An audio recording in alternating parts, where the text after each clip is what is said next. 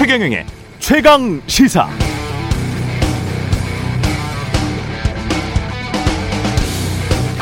네, 이민년 검은 호랑이의 새해 첫날이 시작됐습니다. 예로부터 호랑이는 나쁜 기운을 물리치고 복을 가져오는 영험한 존재로 여겼습니다. 올 한 해 검은 호랑이의 좋은 기운이 가득하시길 기원하겠습니다. 최경영의 최강시사, 어제부터 설 특집으로 함께하고 있습니다. 두 번째 시간, 오늘은 일 부에서는 올해 집, 주택, 부동산 어떻게 해야 되지 고민이신 분들 많으실 것 같아요. 예, 전문가들과 함께 해답을 찾아보는 시간 가져보고요. 이 부에서는 책에서 길을 찾다, 두 번째 시간입니다. 책에서 미래를 찾다, 중앙대학교 김누리 교수님 그리고 연세대학교 김호기 교수님과 함께합니다.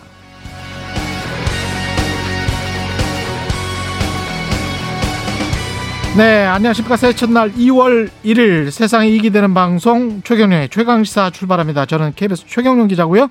예, 오늘 일부 말씀드린 대로 어제와 마찬가지로 설 특집 사 프로쇼 함께합니다. 어제 일부에서는 세계경제, 우리 경제, 그리고 주식시장 상황, 미래, 전망 해봤는데요. 오늘은 부동산 시장 이야기 나눠보겠습니다.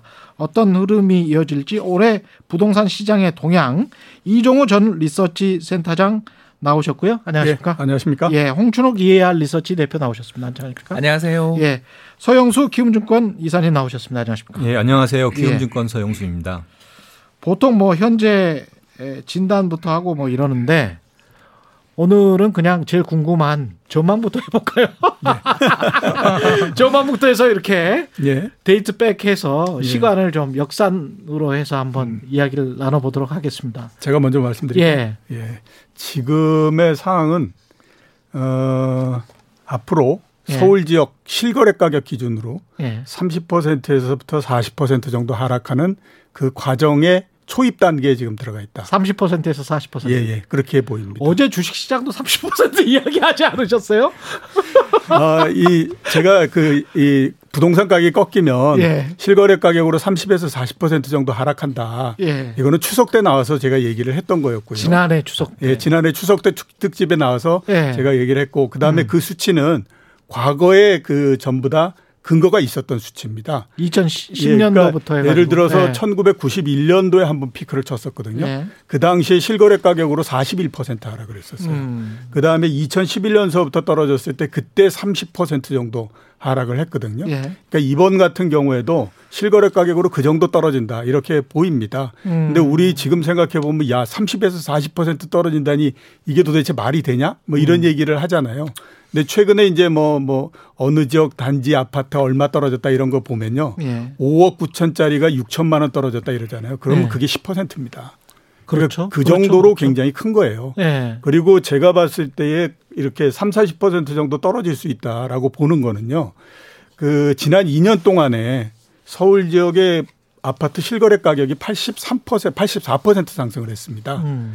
근데 그 사이에 그 거래 대금이라고 하죠. 그러니까 거래한 거에다가 그 가격 그걸 곱한 게 얼마냐면 대략 칠십오조 정도 됩니다. 그런데 아. 우리나라의 주식시장이 음. 하루에 거래되는 대금이 코스닥 코스피 합쳐서 이십이조 정도 되거든요. 아. 그러면 딱 사흘 정도 거래할 수 있는 금액을 가지고 이 년 동안에 서울 지역의 아파트 가격을 팔십사 퍼센트 끌어올린 거예요. 그러니까 그 얘기는 달리 얘기하면 별로 거래가 없이 계속해서 올라갔다라고 하는 거죠. 음. 적은 돈을 가지고.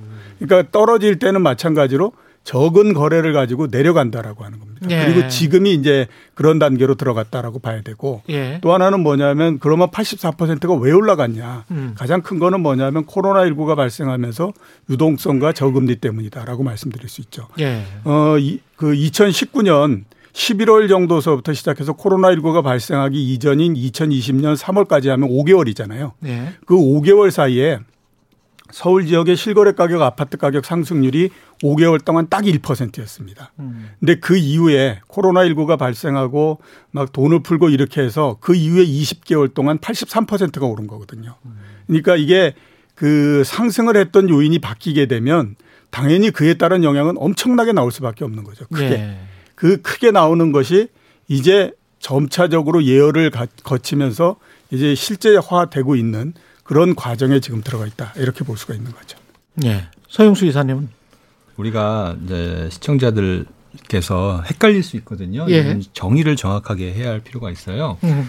아, 보통 이 공식적으로 나오는 이제 한국부동산원 지수는요. 예. 어, 지금 어, 예를 들면 이천십구 년 사월 달에 음. 음, 이제 실제 주요 아파트의 이제 매매 가격이 어, 한 대략 강남 같은 경우에 한 십 퍼센트 정도 빠졌거든요. 예. 어, 그때 이제 실거래가 지수는 대략 한 마이너스 이 퍼센트, 이 퍼센트 음. 빠졌고요. 예. 그리고 그 다음에 이제 부동산원 지수는 오히려 플러스가 났어요. 음. 어, 지금 어떤 상황이냐면 실거래가는 마이너스로 돌아섰는데 아직도 한국 부동산원 지수는 지금 영 퍼센트대 그렇죠, 유지하고 그렇죠. 있고요. 예. 다시 말하면 지금 같은 어, 상황은 어떻게 되냐면 앞으로 어떻게 될 거냐면 당분간은 어, 부동산원 기준으로는 하락하지 않고 계속 영으로 갈 것 같고요. 아. 예, 부동산원 기준으로는요. 실거래가는? 예, 실거래가는 계속 툭툭 떨어지겠죠. 근데 문제는 뭐냐면 예. 이 거래가 이제 거의 이제 엄 상태에서 음. 일부 급매물에서 이제 가격이 만들어지는 거예요. 음. 그러니까 우리가 그러면 가격을 무엇을 진짜 가격으로 볼 것인지 이게 이제 각자가 그렇죠. 이제 해석을 달리하다 보니까 예. 어, 어디에는 가격이 오른다, 어디에는 음. 가격이 떨어진다 이렇게 좀 어, 얘기가 왔다 갔다 하는 경향이 좀 있습니다. 그래서 예. 지금 말씀을 이제 실거래가 기준으로 말씀하셨으니까 우리가 음. 실거래가 기준으로 생각해서 이제 말씀을 좀 드려야 될 것 같고요. 예. 그래서 지금 삼십 퍼센트까지 간다는 거는 저는 음, 경매 시장의 매각가율은 삼십 퍼센트까지 갈 거라고 보고 있고요. 그런데 예. 이제 실제 실거래 가격이 그렇게 간다라면은 음. 이거는 사실상 우리 저는 이제 금융을 담당하고 있으니까 음. 금융이 그것을 흡수할 수 있는 능력이 없어요. 아니 근데 기간이 네. 네. 만약에 한 오 년 정도에 걸쳐서 삼십이나 사십 퍼센트 빠진다면 지난번에 이천십일 년 때 경우처럼 오 년 내내 경기 침체가 갈 텐데 그걸 어떻게 감독입니까? 그때도 아니요. 근데 그 정도 빠졌잖아요. 그러니까 우리가 네. 그 저기 이 지금 생각하면 이거 감당할 수 없을 거다 이런 얘기 굉장히 생각 많이 하잖아요. 음. 근데 과거에 우리가 제가 아까 말씀드렸던 것처럼 그 기간을 구십일 년도에 네. 한 이십 몇 개월 사이에 사십 퍼센트가 하락하고 네. 그다음에 이천십일 년도에 한 삼 년간에 걸쳐서 삼십 퍼센트 하락하고 네. 그때도 마찬가지로 제일 처음에 시작할 때는 그런 걱정들을 했을 거예요. 이 정도 빠지면 이거 큰일 난다. 음. 근데 실제적으로 빠지고 난 다음에도 별로 그렇게 뭐 경제에 그렇게 큰 충격을 주거나 이러지 않았다라고 음. 하는 것이 일반적이거든요. 과거하고의 지금의 가장 큰 차이점은 네. 결국에는 부채가 음. 얼마나 이제 고위험 부채이냐. 음. 그래서 네. 아까 제가 말씀을 드렸잖아요. 그 지난 그 이 년 동안에 상승한 거에 네. 거래대금을 총 합쳐도 칠십오조밖에 안 된다. 음. 그러니까 별로 거래가 되지 않으면서 올라갔기 때문에 음. 별로 거래가 되지 않으면서 서울 지역에 올라갔다라고 하는 건 음. 거기에 그 추가적으로 부채를 굉장히 많이 얹고 하면서 가격을 올리지 않았다라고 하는 거죠. 음. 그러니까 기존에 훨씬 더 낮은 가격에 부채를 가지고 음. 집을 샀던 사람은 있는데 음. 그 이후에 굉장히 높여, 높여가면서 그랬던 사람. 사람들이 그렇게 많지 않기 때문에 그 충격이 그렇게 크지 않다라고 하는 거죠. 저는 그건 동의할 수 없습니다. 홍춘욱 박사님. 그건 예. 뭐 이종우 센터장님 말씀대로 음. 가격에 조정이 있을 수 있다는 거는 그건 언제나 열어두는 거고 네. 실제로 뭐 지난해 연말 아직 데이터는 안 나왔지만 음.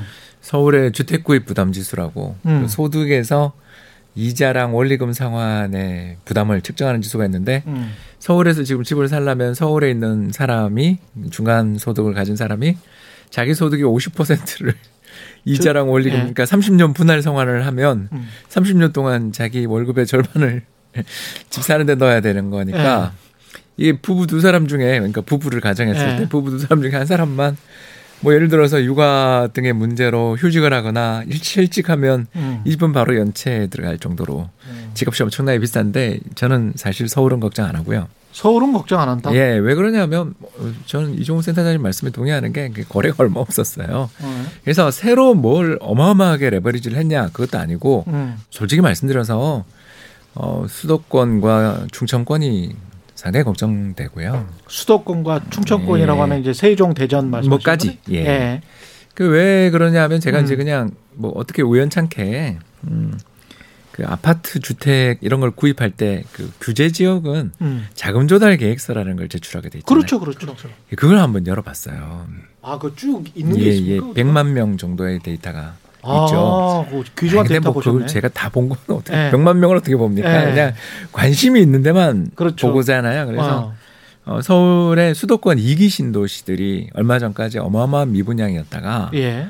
지금 전부 다 거기서 두 배, 분양가에 두 배 이상 음. 올랐거든요. 그게 이제 어, 작년에 뭐 예를 들어서 몇몇 시군구 같은 경우는 전년 동기 대비 사십 퍼센트 오른 지역들이 몇 군데 있어요. 음. 그러니까 한 해. 예.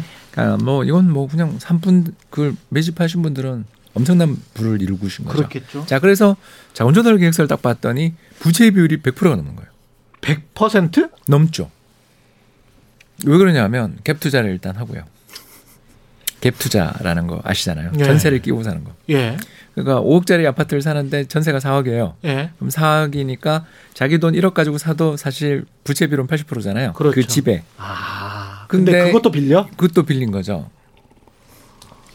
아, 그럼 백 퍼센트네. 그 백 퍼센트 넘는 가구가 너무나 많은 지역들이 아까 이렇게, 말씀하신 이렇게, 지역들 이렇게 쓱 이렇게 지나가면서 이천이십 년부터 이십일 년만 잠깐 봤는데도 그럼 어떻게 봐요? 백만 가구를 쭉 보는데 느낀 게 뭐였냐면 음. 아, 여기 조금만 조정이 오면 여기 위험해질 수 있는 지역들이 일부 있다. 뭐 어디라고 말을 할 수는 없는데. 네.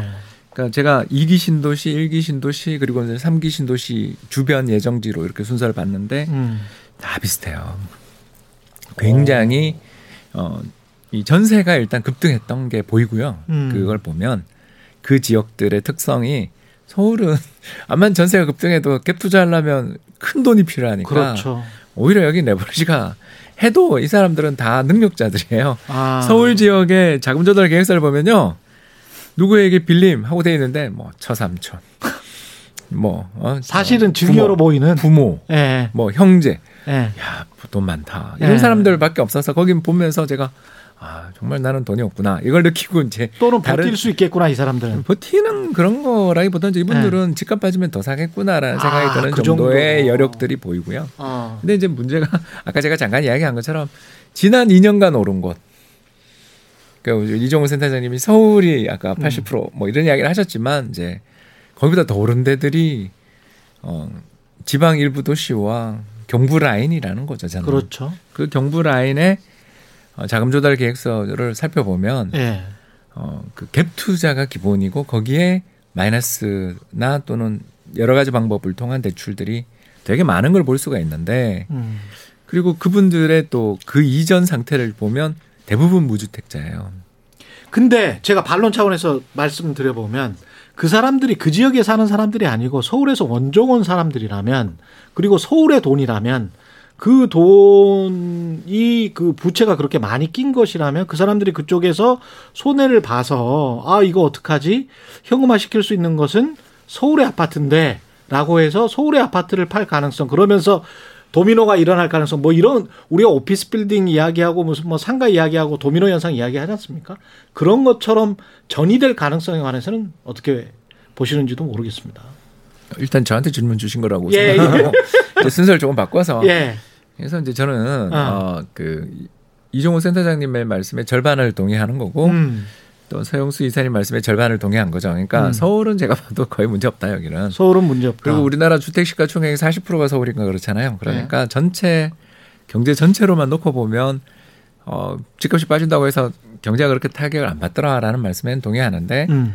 이제 문제가 뭐냐면 저신용 중신용 쪽 계신 분들이 음. 왜냐하면 이제 서울의 아파트나 이런 걸 사지 못하고 좀 싼 아파트를 사러 가신 거거나 음. 또는 미분양 났다가 분양이 다 되거나 하는 음. 그런 아파트들을 아무튼 예. 사러 간 거잖아요. 예. 그런 분들이 대출을 받았던 곳들이 은행도 있겠죠. 음. 근데 아까 이야기했던 레버리지 비율이 그렇게 높은 분들이 은행을 이용할 수는 없었을 거예요. 아, 저축은행이나 음, 뭐 이런 예, 것들. 뭐 저축도 은행도 있지만 음. 이제 또 신용대출도 신용 있었겠죠. 대출. 그래서 이쪽에서 문제가 생기면 음. 어, 파급되고 그 파급이 우리 이천십일 년 잊을 수 없는 부산 저축은행 사태가 음. 오르지 않습니까? 그때 예. 뭐 어마어마했잖아요. 예. 그리고 정부 돈까지 해서 결국 그 뭐 여러 가지 예금 보험 한도를 넘어서는 분들의 손실 규모가 몇 천억 넘었던 게 기억나시는데 예. 이제 그거가 신하고 생각해 보면 사실 아까 이천십일 년 주택가격 조정 때랑 겹치지 않습니까? 그런 것처럼 금융시장의 조정은 충격은 있을 수 있고 그게 연쇄적인 영향을 미쳐서 예. 그러니까 이천십일 년 저축은행 사태가 서울 집값을 삼 년 동안 떨어뜨린 것인지는 우리가 그것까지는 알 수가 없. 알 수가 없죠. 왜냐하면 지역이 예. 다르니까. 예. 그렇긴 하지만 없다고 말하기는 찝찝한 부분이 있는 것 같아요. 음. 서영수 이사님은 정말 이제 부채 관련해서는 계속 리포트를 쓰고 계시는 분이라서. 예, 뭐 삼십 퍼센트가 실거래가가 떨어지면 경매가는 오십 퍼센트 이상 떨어지는데요. 네. 어, 그렇게 되면 은행이 대출을 회수를 안 할 수가 없습니다. 우리나라의 대출 구조가 대부분이 어, 원리금 분할상환 장기 대출이 아니라 어, 사실 이자만 내는 대출이다 보니까 음. 그렇게 되면은 은행은 뭐 회수를 안 할래 안 할 수가 없고요. 음. 특히 중요한 거는 어, 달라진 게 지금 말씀하셨던 여러 가지 레버리지 대출들이 사실 은행도 있지만 비은행이 적극적으로 했던 부분이에요. 그래서 어, 이 비은행이 특히나 이제 가계 대출이 아니라 이제 기업 명의로, 그러니까 법인 명의로 대출을 상당 부분 받았거든요. 그걸 가지고 상가라든지 땅이라든지 이런 투자한 이 규모가 정말 너무 막대해서 음, 대략 한 삼백조 가까이 되니까. 그것만이라도 이게 우리 금융 시스템에서 이거를 감당할 수 있을까 어, 이런 사실 상황이거든요. 그래서 예. 어, 이 부동산을 이제 저희는 금융 관점에서 본다라면 어, 그러니까 우리가 펀더멘탈 관점에서 본다라면 얼마인지 그렇게 얘기할 수 있지만 금융 관점에서 본다라면 이거는 뭐 어, 이제 금융 위기를 얘기하는 거니까 저는 그렇게는 안 된다. 정부가 어, 분명히 시장 개입을 통해서 어느 정도의 예, 정책을 취할 것이다. 저희는 음. 그렇게 보고 있고요. 어쨌든 기본적인 논조에 대해서는 뭐 충분히 동의하고 있습니다. 그럼 하락률이나 이런 것들은 삼십 퍼센트에서 사십 퍼센트가 아니라고 할지라도 네. 어느 정도로는 하락할 수밖에 없다. 여기에는 동의하십니까? 예, 이제 우리 이걸 알아 아셔야 됩니다. 이번에 이제 달라지는 대출 규제가 이제 음. 대출 총량 규제가 있죠. 이게 이제 지난해 대비 일 퍼센트 포인트가 이제 하락했습니다. 사에서 오 퍼센트로 떨어졌거든요. 근데 중요한 거는 이것과 디에스알 규제가 결합돼서 규제가 강화된 거예요. 음. 그래서 디에스알 규제가 이제 어 이억으로 낮춰졌고요. 음. 그다음에 칠월부터는 일억으로 낮춰져요. 예. 그러면 이게 예전에는 디에스알 규제가 이 총량 규제가 없었기 때문에 워낙 빈틈이 많아서 별 효과가 없었거든요. 음. 근데 대출 총량 규제를 도입하고 여기에 전세자금 대출까지 같이 끼워 넣어버리니까 예. 완전히 이제 거의 오도 봐도 못하는 그런 상황이 된 거예요. 그래서 저희가 지금 오기 전에 한번 계산을 해봤습니다. 지금의 새로운 기준에 어, 대출을 어, 기준을 가지고 어어. 받을 수 있는 대출과 그리고 그에 따른 살 수 있는 집값, 음. 예, 이거를 추정해 보면은 수도권 기준으로 계산해 보면은 어, 지금 국세청에서 그 우리나라의 평균 임금 근로자의 소득이 평균 기준으로 사, 어, 대략 한 사천만 원 정도 나오거든요. 예. 사천 이게 이제 수도권 기준입니다. 수도권, 수도권 기준 사천만 원인데 음. 사천만 원으로 이 디에스알을 어기지 않는 범위에 살 수 있는 집값이 사억 정도밖에 안 나와요. 그러니까 이제 이거를 적용하게 되면은 음. 호가가 매수 호가가 완전히 그 밑으로 떨어져 버려서 완전한 엄청난 개입이 지금 가격은 지금 실제 가격은 평균 가격은 팔억 삼천이거든요. 예. 수도권 기준으로 수도권이 예, 이게 사억밖에 안 나오니까 음. 이 갭이 존재할 수밖에 없고 그러니까 아까 말씀드렸지만 매도자는 거기에 집을 못 파는 거죠. 예, 그러니까 그냥 매물이 잠기는 거고요. 음. 그리고 매수자는 살 수가 없는 이런 호가 공백이 지금 존재하는 거고. 그러니까 이 당장은 계속 되는데 그걸 메울 수 있는 유일한 방법이 갭투자였어요. 갭투자가 지금 또다시 디에스알과 전세 가격 하락, 전세자금 대출 규제에 의해서 그것까지 막혀버리는 거예요. 음. 그러면서 지금 확연히 거래 감소가 나타나고 있는 현상입니다. 예. 그러면서 말씀하신 것처럼 가격은 이제 금매에 의해서 소수의 금매에 의해서 이렇게 툭툭 떨어지는 그런 그림들이 당분간 그려질 것 같아요. 근데 한 두 가지 궁금증이 드는데 첫 번째는 홍춘욱 박사님 말씀하신 서울은 걱정 안 한다. 여기에 관해서 그러면 강보합으로 한동안 지속된다는 그 말씀이신 거죠? 아, 저한테 질문 주신 거예요? 예, 예. 아, 그러니까 아까 제가 약간 그러니까 금매가 나와도 예. 서울은 늦게 나온다. 늦게 나온다. 그러니까 어, 확산되고 심리가 음. 다 안 좋아지면 빠지겠죠. 음. 근데 그걸 어, 서울의 집값이 안 빠진다라고 말씀을 드리는 게 아니라 음. 단단하다. 단단하다. 다른 지역들보다는 네, 훨씬 다른 단단하다. 지역보다 어, 단단하다라는 게 문제인 거고 음. 그래서 최근에 있었던 지난 이 년간의 주택가격 급등이 좀 안타까운 부분이 뭐냐면 예. 차라리 그냥 뭐 그 일부 지역만 그렇게 고가의 일부 지역 부동산만 올랐으면 그건 문제가 안 되는데 음. 아니 그거는 그냥 재밌잖아요. 아니 부자들의 뭐 그 그 전용적인 예. 전용 주택들 예를 들어서 뭐 어디 용산구에 있는 뭐 어디라든가 음. 아니면 청담동에 어디가 뭐 백억이 이백억 됐다. 이건 뭐 우리랑 뭔 상관 있어요. 그렇죠. 네, 근데 어, 뭐 예를 들어서 제가 이제 이기 신도시에 음. 삼억에 미분양 나던 데가 지금 칠억에 거래가 됐다. 음. 어디 사례를 지금 이야기하는 건데요. 예. 그랬다가 오억이 됐다. 그러니까 빠져봐야 삼억에서 오억 된 거니까 오히려 음. 누적 상승은 오른 거지만 음. 칠억에서 오억 됐다라고 만약에 이거는 그냥 가정이니까요. 음. 그러면 거기에 갭 투자를 하신 분들은 어떻게 됐을까? 음. 그러니까 그 인생이 파괴되잖아요. 그렇죠. 그렇지 않습니까? 예. 예. 이게 뭐 계속 갚아 나가든가 아니면 신용불량자가 되든가 음. 해야 되는데 둘 다 너무 힘들잖아요. 그렇죠. 그리고 그분이 하게 될 일은 결국은 이전보다 더 저축을 열심히 하거나 음. 아니면 아예 포기하거나 이 길을 가게 되는데 이게 누구 어 그분의 소비는 다른 사람의 매출이니까 음. 그 지역 경제는 어떻게 될 것인지 음. 우리 예전에 뭐 공장 폐쇄되거나 정규직들 그렇죠, 그렇죠. 해고된 다음에 그 지역들 어떻게 되는지 우리 봤잖아요. 그렇죠.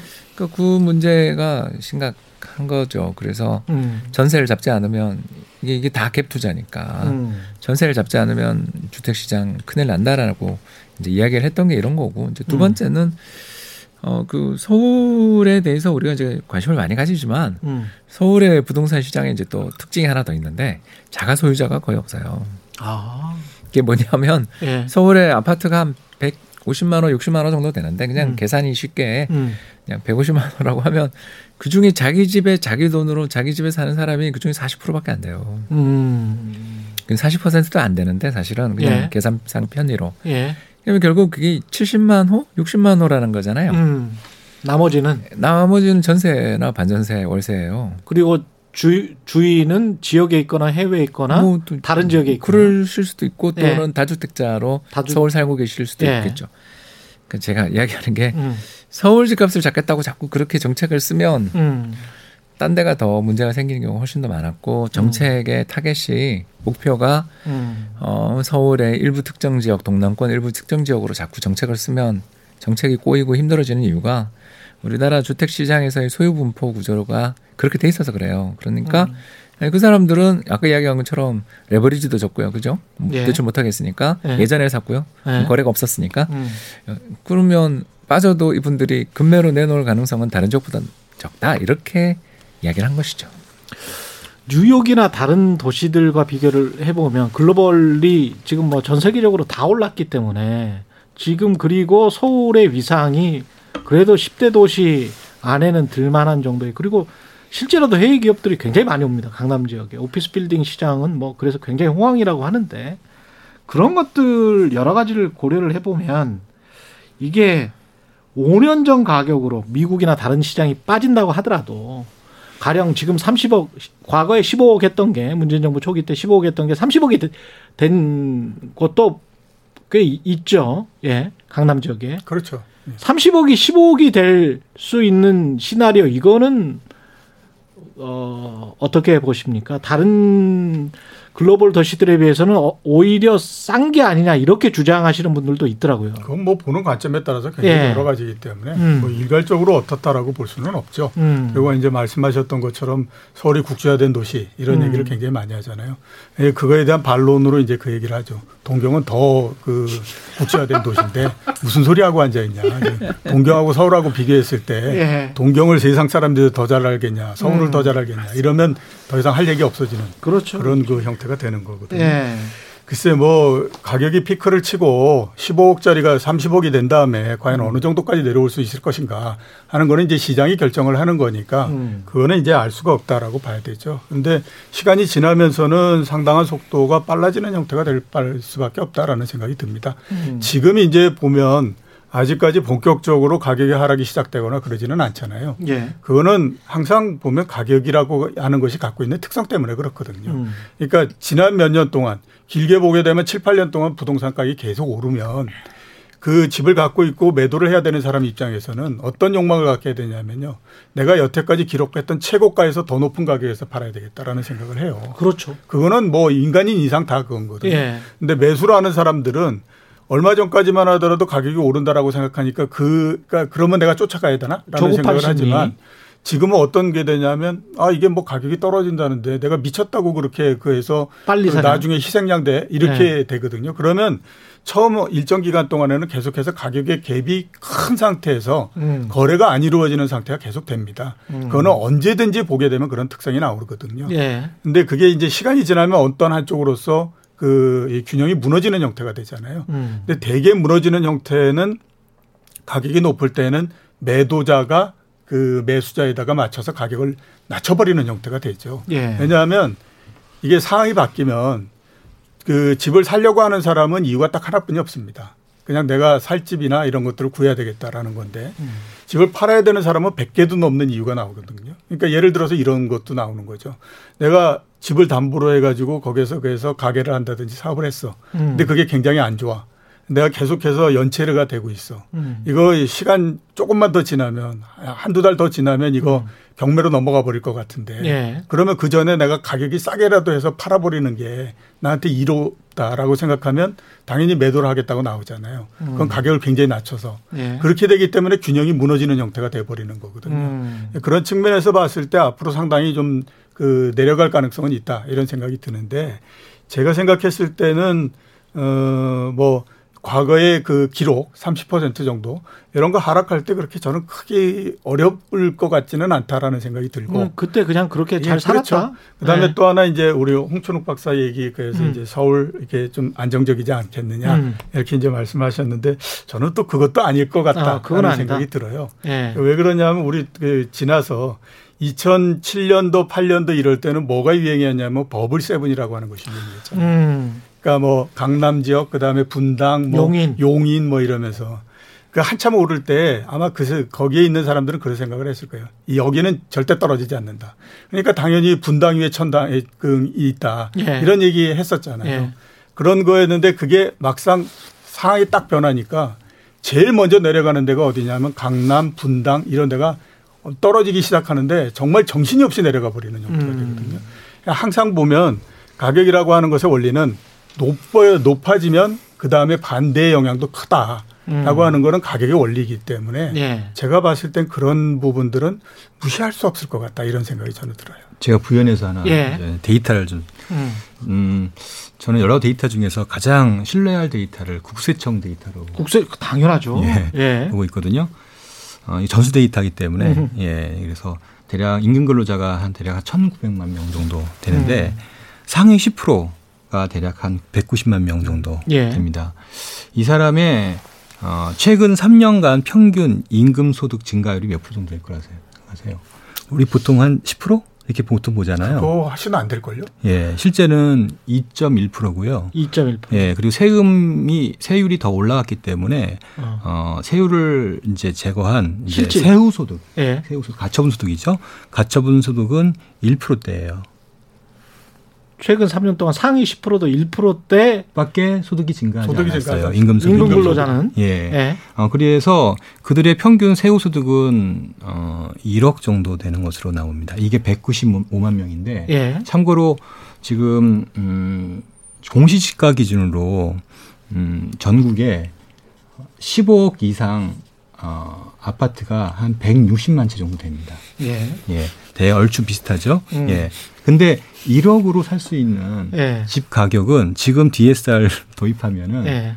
팔억이 안 됩니다. 아, 그 예. 사람들이 최대로 당겨 쓸 수 있는 당겨서 살 수 있는 집값이 팔억이야. 팔억이 안 됩니다. 예. 일억 이상의 연봉자도. 예. 예. 그래서 결국엔 그러면은 이 집값을 유지할 수 있는 방법은 임금 소득이 아니라 다른 자산 소득 또는 배당 소득에 어, 의해서 이제 어, 이 가격을 유지할 수 있다라고 봐야겠죠. 또는 우리가 모르는 자영업해서 돈을 크게 많이 버신 분들이나 기업가들이나 아니면은 그래서 이제 배당 소득 스리슬쩍 주결을 받으신 예. 분들 이제 이런 예. 이런 개념이 될 거예요. 예. 그래서 저는 오히려 주식 시장이라든지 가상자산 시장이라든지 음. 아니면 여러 가지 이제 다른 형태의 이제 이 시장들 예. 이런 데서 어, 음성적으로 돈 벌 수 있는 음. 이런 것들이 얼마가 되냐 이슈인데 예. 결국엔 이거 역시 이제 경기와 연결되어 있다라고 말씀을 드릴 음. 수 있는 거죠. 아. 그래서 어, 최소한 강남 삼 구는 축적된 부가 음. 어, 어느 정도 유지될지 모르지만 벌써 이미 나타나고 있는데요. 강남 삼 구보다 살짝 조금 떨어지는 구들이 있잖아요. 예. 구들은 이미 벌써 마이너스로 돌아섰어요. 음. 예. 예를 들면 강동구라든지 성동구라든지 예. 이런 쪽은 실거래가 좀 마이너스 돌아섰거든요. 예. 이런 현상은 어, 계속 될 것으로 보여집니다. 계속됐다. 더, 그렇죠. 더군다나 이제 서울이라도 예, 삼사십 대가 예. 많이 거주하는 서울의 변두리 이건 또 더 또 다른 그림이 될 거고요. 음. 그 관련해서 반론이나 혹시 다른 분들 의견은 없으십니까? 어. 일단 예. 전 집값이 오래 빠지기는 어렵다고 보는 쪽이라서. 아, 오래 그러니까, 빠지기는 어렵다. 예, 그러니까 이제 저도 어, 시장이라는 게 한번 조정 오면 음. 실거래가 단지별로 삼십 퍼센트 조정은 쉽거든요. 예. 왜 그러냐면 호가가 부풀려져 있었다가 예. 또 밑에 호가로 잡히면 삼십 퍼센트예요. 아, 네, 그렇지 않습니까? 그, 예. 그런 일이 속출했거든요. 예. 그래서 저는 뭐 그 말씀은 최악의 경우에 삼십 퍼센트 빠질 수 있다. 이건 동의인데 음. 이제. 올해 그럴 거냐 이게 이제 올해 아, 이 지금 올해. 우리 신년 벽두에 전망해서 또 하, 이야기할 문제 아니냐. 네. 어, 왜 제가 조금 부정적이냐면 음. 이게 그 금리는 인상되는데 음. 풀리는 돈은 올해가 작년보다 더 많은 것 같아요. 왜요? 왜 그러냐면 두 군데에서 네. 나오는데 음. 첫 번째는 당연히 재정을 쓰기 시작했어요, 그죠? 아, 예, 추경을 그렇게 안 쓰다가 음. 이건 정말 우리나라 재정 정책 당국한테. 음. 저는 정말 혼나야 된다라고 말하고 싶고요. 음. 아무튼 뭐 여러 가지 미스로 인해서 돈이 많이 남았잖아요. 예.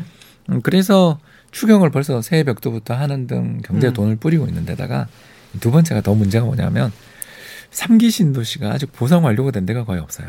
아. 이게 핵심이에요. 음. 예, 이게 신도시를 개발해서 집값을 잡는 게 시차가 걸린다라는 이야기를 그렇게 하는 이유가 이것 때문이거든요. 예. 이게 옛날처럼 택촉법 해가지고 여기서부터 여기까지 다 얼마의 수용 나가 이렇게 되는 시절이 아니잖아요. 그렇죠. 예, 그래서 대토 예, 땅을 바꿔주거나 예. 돈을 줘야 되는 그 돈들이 이제 올해 본격적으로 그러니까 낙관적으로 저는 생각하는 걸 수도 있는데 음. 그냥 올해가 안 나올 수도 있어요. 근데 그 사람들이 그렇게 엄청난 돈을 받아서 어디에다가 집을 사겠느냐 뭐 이런 말씀이시죠. 예, 그렇죠. 그분들은 어디로 이주는 해야 되는 거고요. 음. 대략 이제 언론 보도에 따르면 한 삼십오조 정도 올해 풀릴 거라고 이야기를 하는데 토지 보상금이 예, 예. 그러니까, 그러니까 이게 생돈이잖아요. 음. 그러니까 갑자기 유동성이 확 생겨버리는 거예요. 예. 이제 이 돈이 어디로 갈 것인가? 이건 지난 오 년 동안 아까 이종우 센터장님 말씀하신 건 한 칠십오조 돈으로 지난 이 년 동안 막 올렸다고 했는데 음, 뭐 이제 그건 거래 대금이니까. 거래 대금이니까. 예, 거래 대금은 당연히 더 커야죠. 더 커야죠. 근데 이제 네. 어, 서울 이 년치 거래대금 절반 정도 되는 돈이 아무튼 새로 풀린다라는 거를 우리가 조금 봐야 되고요. 또 세 음. 번째가 사실 저는 이게 더 크다고 보는데 그 월간 상승률을 작년 상승률을 이렇게 살펴보면 오월, 유월부터 우리나라 월간 아파트 가격 상승률이 이 퍼센트로 올, 월간 이 퍼센트 오르거든요. 예. 그럼 뭐가 있었냐 하면 재보선이 있었어요. 아. 이게 선거가 예, 물론 자본주의, 시, 저, 저 민주주의 국가의 꽃이죠. 근데 음. 이 공약이 이제 아직 나온 게 없, 없는데 벌써 어, 예를 들어 뭐 김포공항을 밀고 거기 백만 호를 짓는다든가 음. 혹은 용산에 집을 십만 호를 더 짓겠다든가 음. 뭐 이런 식으로 또 태능이 다시 나오고 음. 그래서 제 말은 뭔 말을 하고 싶으냐면 어, 올해 주택 공급을 많이 늘리겠다라는 공약들이 나오고 이게 실제로 재정으로 뒷받침 되겠죠, 그죠? 그렇지 않아요? 네. 그러니까 이 공약도 소형 공약인데. 그렇죠, 그렇죠. 적어, 적어도 일, 이 년 차에는 집중적으로 네. 시행되면 이 돈이 네. 당연히 수년 뒤에 주택시장에 어마어마한 부담이 될 거예요. 이 어마어마한 아. 공급 물량이 나오니까. 그러나 그 전에 뭘 해야 되냐면 음. 토지를 보상금을 주고 내보내야. 그렇죠. 이 공항 터미널, 트럭 터미널이든 네. 골프장이든 음. 지금 제가 이야기하는 자리들이 다 그런 게 있는. 왜냐하면 그 층고가 낮은 설비들밖에 없는 지역을 뭐 하겠다는 거니까. 예, 그런 네. 돈들은 어디 가겠냐. 음. 여기다 이제 네 번째 유월에 또 지방선거가 있는데. 그렇죠. 이 지방선거라는 건 결국 개발 공약이 더 구체적으로 나오거든요. 음. 그러니까 저는 우리 경기 사이클도 그렇게 만만치 않고 금리도 올리고 음. 어, 특히 디에스알 규제가 저는 굉장히 클 거라고 생각해요. 근데 네. 지금 우리나라에서 집을 사시는 분들은 대부분 뭘로 사냐면 갭 투자로 사고 있기 때문에 음. 그 직접적 효과는 일단 이 디에스알이라든가 이런 대출 규제 효과는 장기적인 거지. 음. 이걸로 집을 사는 사람들이 지금은 많지 않고 대부분은 갭 투자로 사고 있다라는 현실을 일단 본다면, 예. 그러니까 정책의 효과는 점진적으로 누적적으로 나오는 반면 음. 돈 풀리고 개발 공약 나오는 효과는 올해 집중되거든요. 그래서 단기적으로 올해 한 해만 놓고 봤을 때는 그러니까 저희가 먼 미래는 아. 아예 정상으로 돌아가는 과정, 조정 과정이 올 거라는 말씀에 동의하나 음. 그게 올해냐 음. 이렇게 묻는다면, 그리고 어, 또 올해부터 본격적인 조정이 시작이냐라고 한다면 먼 뒤에 보면 아 그때가 변곡점이었어 정도는 가능할 수 있을지 모르지만 음. 올해 연간으로 하락률이 마이너스가 날 것인가, 특히 음. 서울을 비롯한 우리 수도권 지역? 수도권 지역이 마이너스가 진짜 찍힐 것이냐에 대해서 음. 찍혀봐야 작년 세종시처럼 사십사 퍼센트 오르고 일 퍼센트 빠졌잖아요. 예. 그러면 그건 조정이 아니잖아요. 음. 왜냐하면 그 급등한 가격이 거래가 된 거니까. 예. 그러니까 제가 이야기하고 싶은 말씀은 본격적 조정이 시작이라고 말하기에는 음. 어, 이런 여러 가지 문제가 좀 있다. 그래서 어, 급락을 이야기하려니 저는 어, 그, 그, 빠졌으면 저도 좋겠는데 왜 너무 음, 많이 오르니까. 너무 많이 오르고 예, 사실 이게 조정을 예. 받아야 되는데 올해 시장도 참 만만찮은 시장이다. 이런 음. 면도 있는 것 같아서 반론을 제기했습니다. 예, 이종수 타장님. 음, 우리가 그 이렇게 판이 바뀐다라고 얘기를 하거든요. 예. 그러니까 판이 바뀌면 판이 바뀌기 이전에 생각했던 거하고 판이 바뀌고 난 다음에 생각했던 거하고는 완전히 다른 세상이 되는 겁니다. 음. 근데 대부분들 보면 판이 바뀌기 이전에 익숙해져 있기 때문에 예. 그 논리를 가지고 많은 것들을 생각하게 되죠. 음. 지금이 이제 마찬가지거든요. 음. 칠 년, 팔 년 동안 계속해서 부동산 가격이 오르는 형태였기 때문에 당연히 그 논리를 가지고 지금을 얘기를 하게 되는 거예요.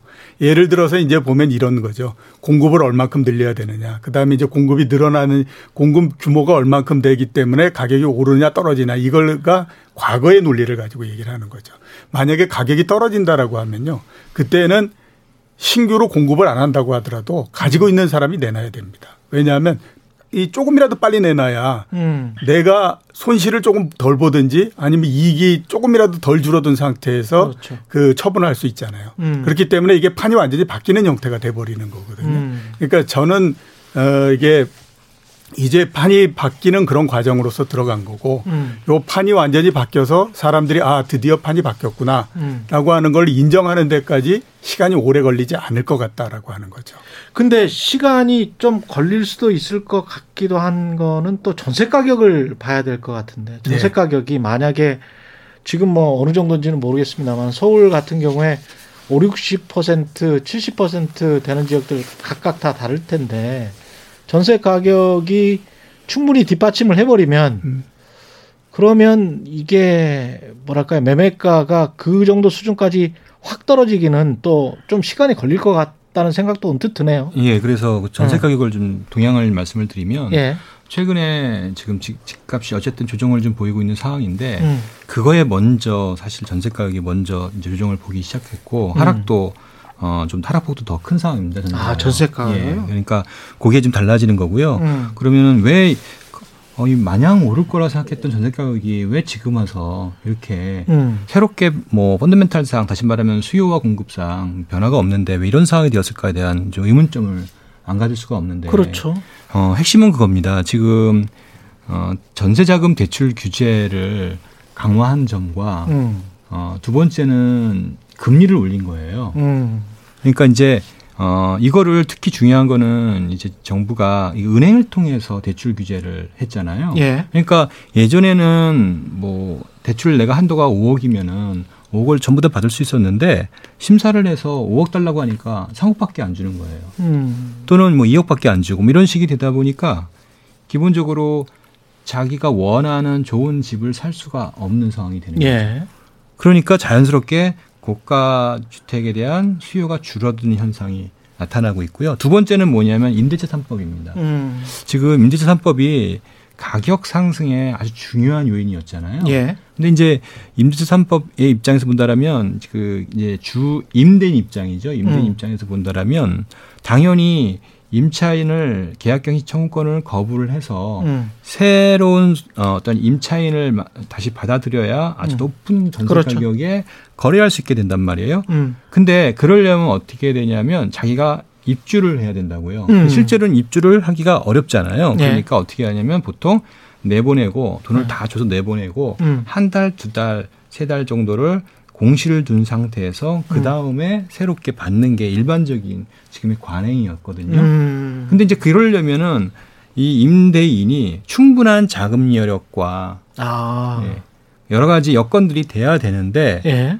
이게 이제 대출 한도가 뭐 신용대출도 줄고 여러 가지 대출이 주니까 음. 이게 이제 자금 압박이 생겨서 그렇게 할 수 있는 사람이 확연히 줄어드는 거예요. 아. 예, 그래서 어, 저희가 이제 무슨 저희 분석 자료에 따르면은 음. 전세 수급 지수가 아이러니하게 수요와 공급, 실수요와 공급이 아니라 대출의 영향을 받는 거예요. 음. 어. 예, 대출 규제가 강화되고 금리가 올라가니까 공급이 늘어나서 이 공급 부족이 해소되는 현상이 나타나는 거죠. 결국은 돈의 흐름이었네. 대출과 금리와. 예. 그렇죠. 돈이 있어야 뭔가를 뭐 사든지 팔든지 할 수 있어요. 예, 이렇게 되니까 예. 전세 가격이 안정화되니까 또 아까 얘기하셨던 지금의 주, 주요 매수 주체는 갭 투자거든요. 일반적인 주거 목적의 투자는 아까 말씀드렸던 디에스알 이런 것 때문에 살 수가 없는데 음. 이 갭 투자마저도 좀 어려워지는 국면에 빠지니까 예. 지금 시장이 이제 조정을 보이고 있다 이렇게 이해하실 수 있을 겁니다. 시간이 또 한 삼 분밖에 안 남았습니다. 아, 짧게 네. 한 분씩 올해 혹시 고민하고 계신 분들한테 좋은 한마디씩만 해 주십시오.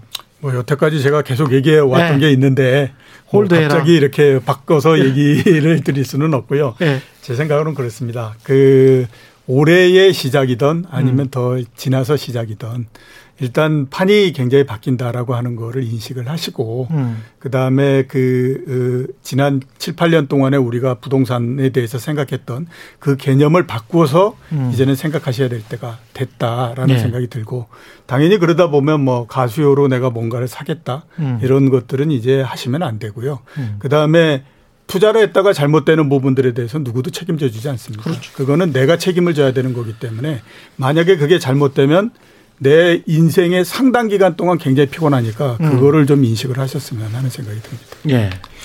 어, 홍 박사님께서 말씀하셨는데요. 어쨌든 핵심은 올해는 정말 많은 변화가 있는 음. 한 해인 것 같아요. 정치적으로 이제 선거가 대선과 지방선거가 있잖아요. 이런 것들은 중요한 어, 부동산 시장의 호재 요인들이거든요. 음. 그래서 이 새 정부가 들어와서 어떤 부동산 정책을 취할지에 따라 또 많이 달라질 겁니다. 그렇죠. 예, 특히 이제 제가 보기에는 여러 가지 대출 규제 정책을 말씀을 드렸는데 음. 이거 새 정부가 다 무시하고 새롭게 할 수도 있는 게 현실이거든요. 그냥 대출해서 쓰세요. 뭐. 예, 한국이라는 나라에서는 얼마든지 그럴 수 있기 때문에 네. 제가 드리고자 하는 얘기는 한국적 환경에서는 적어도 올해는 정말 많이 공부해야 된다. 음. 많이 예측보다는 지금은 대응의 영역이다라고 저는 말씀을 드려요. 예측보다는 대응의 영역. 예, 그래서 예. 많이 우리가 이제 여러 이제 방송도 많이 보시고 음. 예, 책도 많이 읽으시고 그렇게 예. 해서 좀 이 부분을 잘 대응하시면 오히려 슬기롭게 예, 이거 오히려 좋은 수익을 낼 수 있는 기회가 아닌가.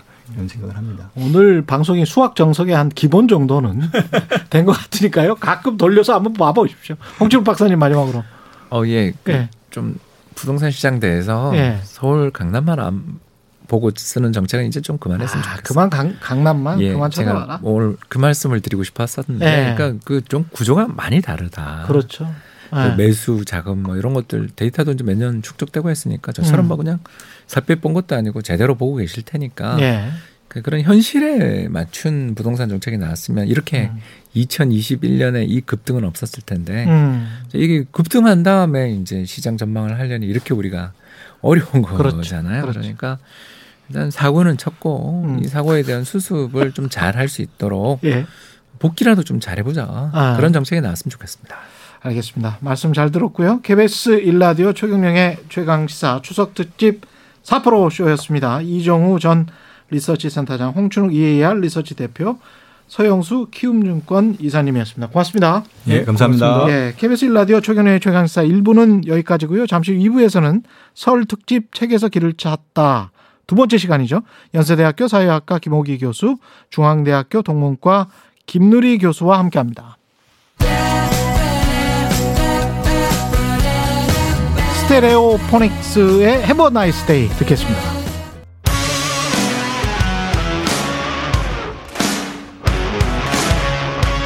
오늘 하루 이슈의 중심 최경영의 최강 시사.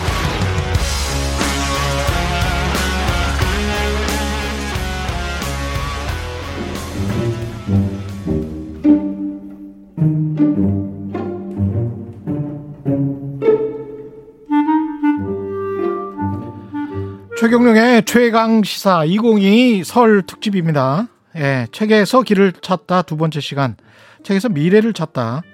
오늘은 사회 통찰에 있어 최고의, 최고의 식견을 가지신 두 분 모시고 코로나십구 이후의 미래에 대해서 이야기를 해보려고 합니다. 중앙대학교 김누리 교수님 나오셨고요. 안녕하십니까? 예, 안녕하세요. 예, 연세대학교 김호기 교수님 나오셨습니다. 네, 안녕하세요. 안녕하십니까? 예, 책 이야기긴 합니다만 우리 현실 이야기인데요. 예. 예, 김누리 교수님께서 추천하신 책은 사이토 고에이의 어, 지속불가능 자본주의고, 김호기 교수님도 오늘부터의 세계라는 어, 제레미 리프킨 포함해서 석학들 칠 인의 인터뷰 모음집입니다. 예, 이런 책들을 추천을 하셨는데 전반적으로 추천하신 이유는 아마 지금 현재 자본주의가 지속 가능한가? 어떻게 생각하십니까? 예, 예, 지금 자본주의가 음. 위기다. 이건 우리 김호기 선생님 잘 아시겠지만 수십 년 됐죠. 독일에서도 네. 위기 담론이 엄청나게 네. 많았고요.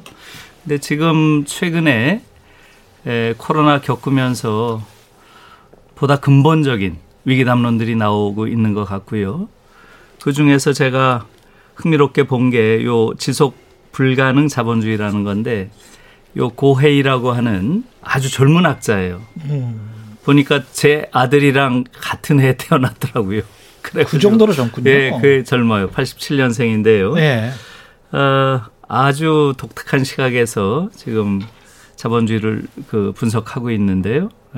그걸 뭐 왜 지속 불가능하냐 이걸 설명하자면 좀 긴 얘기이기 때문에 음. 우선 거기까지만 말씀을 드리고 음. 이야기하는 과정에서 좀 말씀을 드릴게요. 예. 지속 불가능한 이유에 관해서 언뜻 느껴지는 건 이제 기후 위기 생각도 나고요. 불평등도 네. 생각. 불평등과 기후 위기가 뭐 그렇죠. 지금 최근 예. 특히 금융 위기 이후에는 예. 최고의 두 개의 화두인 것 같습니다. 어, 자본주의 이후의 대안이 뭐냐, 음. 이후의 어떤 비전이 뭐냐, 이런 거에 대한 그 강연을 한 적이 있는데요. 제 나름대로는 그때 라이피즘이라고 하는 개념을 한번 만들어봤어요. 라이피즘. 라이프이즘. 그죠. 라이프이즘이죠. 네. 일종의 라이프이즘. 삶주의입니까? 네. 그러니까. 예. 그걸 이제 우리말로 옮기기가 어려우니까 예. 라이프이즘이라고 했는데 예. 거기서 제가 주장한 것은 기본적으로 자본주의라고 하는 것은 안티라이프 시스템이다. 어. 반라이프, 안티라이프의 체제라는 거죠. 그래서 기본적으로 인간의 삶을 파괴한다는 것이고요.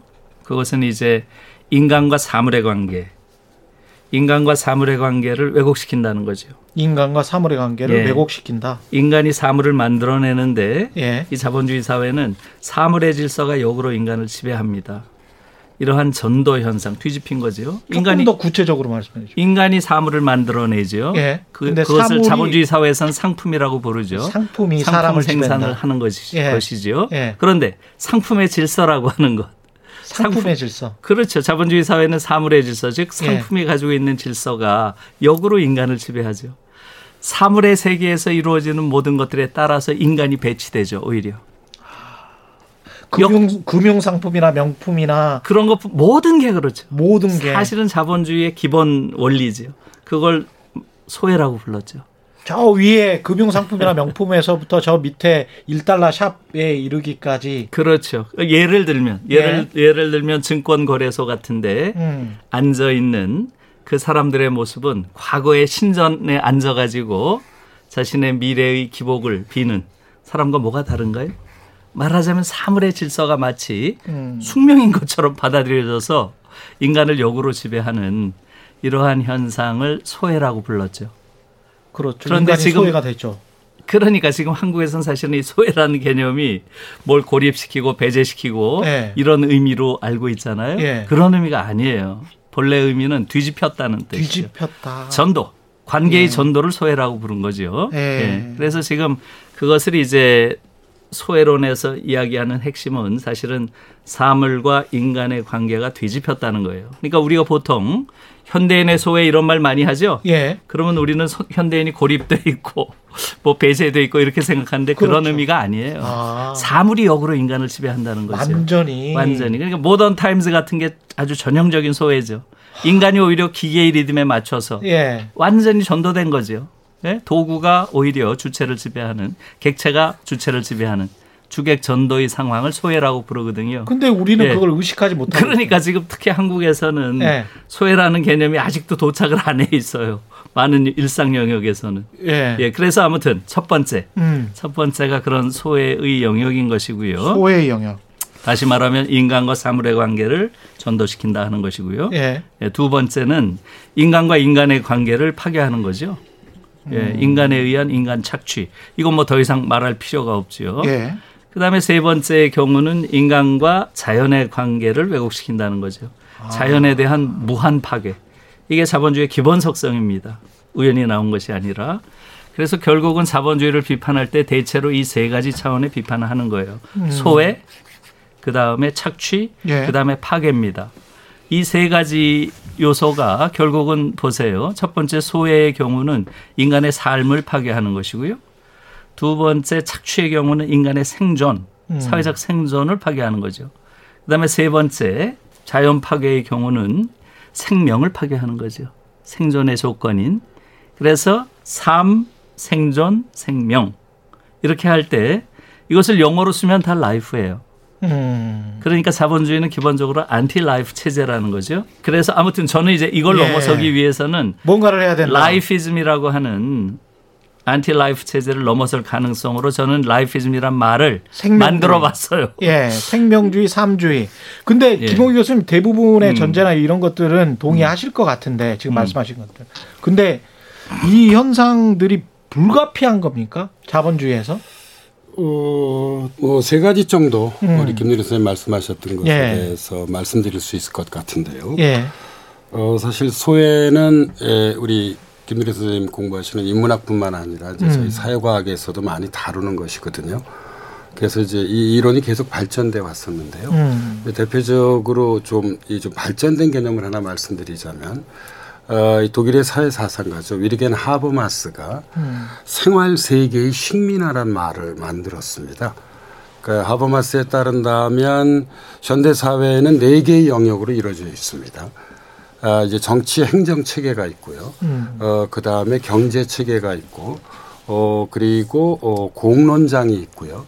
어, 이, 그리고 시민사회가 있습니다. 예. 정치 행정 체계와 경제 체계를 하버마스는 체계라고 불렀고요. 음. 어, 공론장과 시민사회를 생활세계라고 불렀습니다. 예. 근데 정치 행정 체계를 현재 재생산하는 가장 중요한 어, 어떤 기제라고 해야 될까요? 아니면 수단이라고 해야 할까요? 그것은 권력입니다. 어. 예, 그리고 경제 체계를 음. 재생산하는 가장 중요한 수단이자 어떤 매체라고 할 수 있는 건 화폐입니다. 음. 예. 예, 그리고 공론장, 뭐 언론이 아주 공론장이 그렇죠. 대표적 현상이죠. 공론장과 네.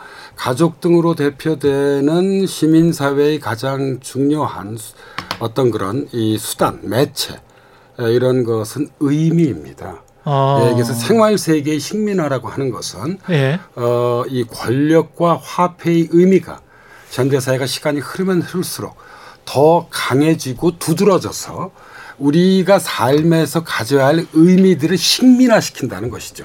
예. 그래서 아. 예, 이 개념은 어, 하버마스가 이제 나름대로 자기 예. 이론을 결산하면서 만든 개념이긴 한데요. 음. 어, 조금 전에 우리 김누리 선생님 말씀하셨던 음. 소외의 연장선상에서 그러네요. 소외의 연장선상이네요. 예, 세련화시켰던 음. 것 같고요. 예. 두 번째로 말씀드리고 싶은 것은 하, 자본주의 이거 참 이게 이 판단하기 어려운 시스템입니다.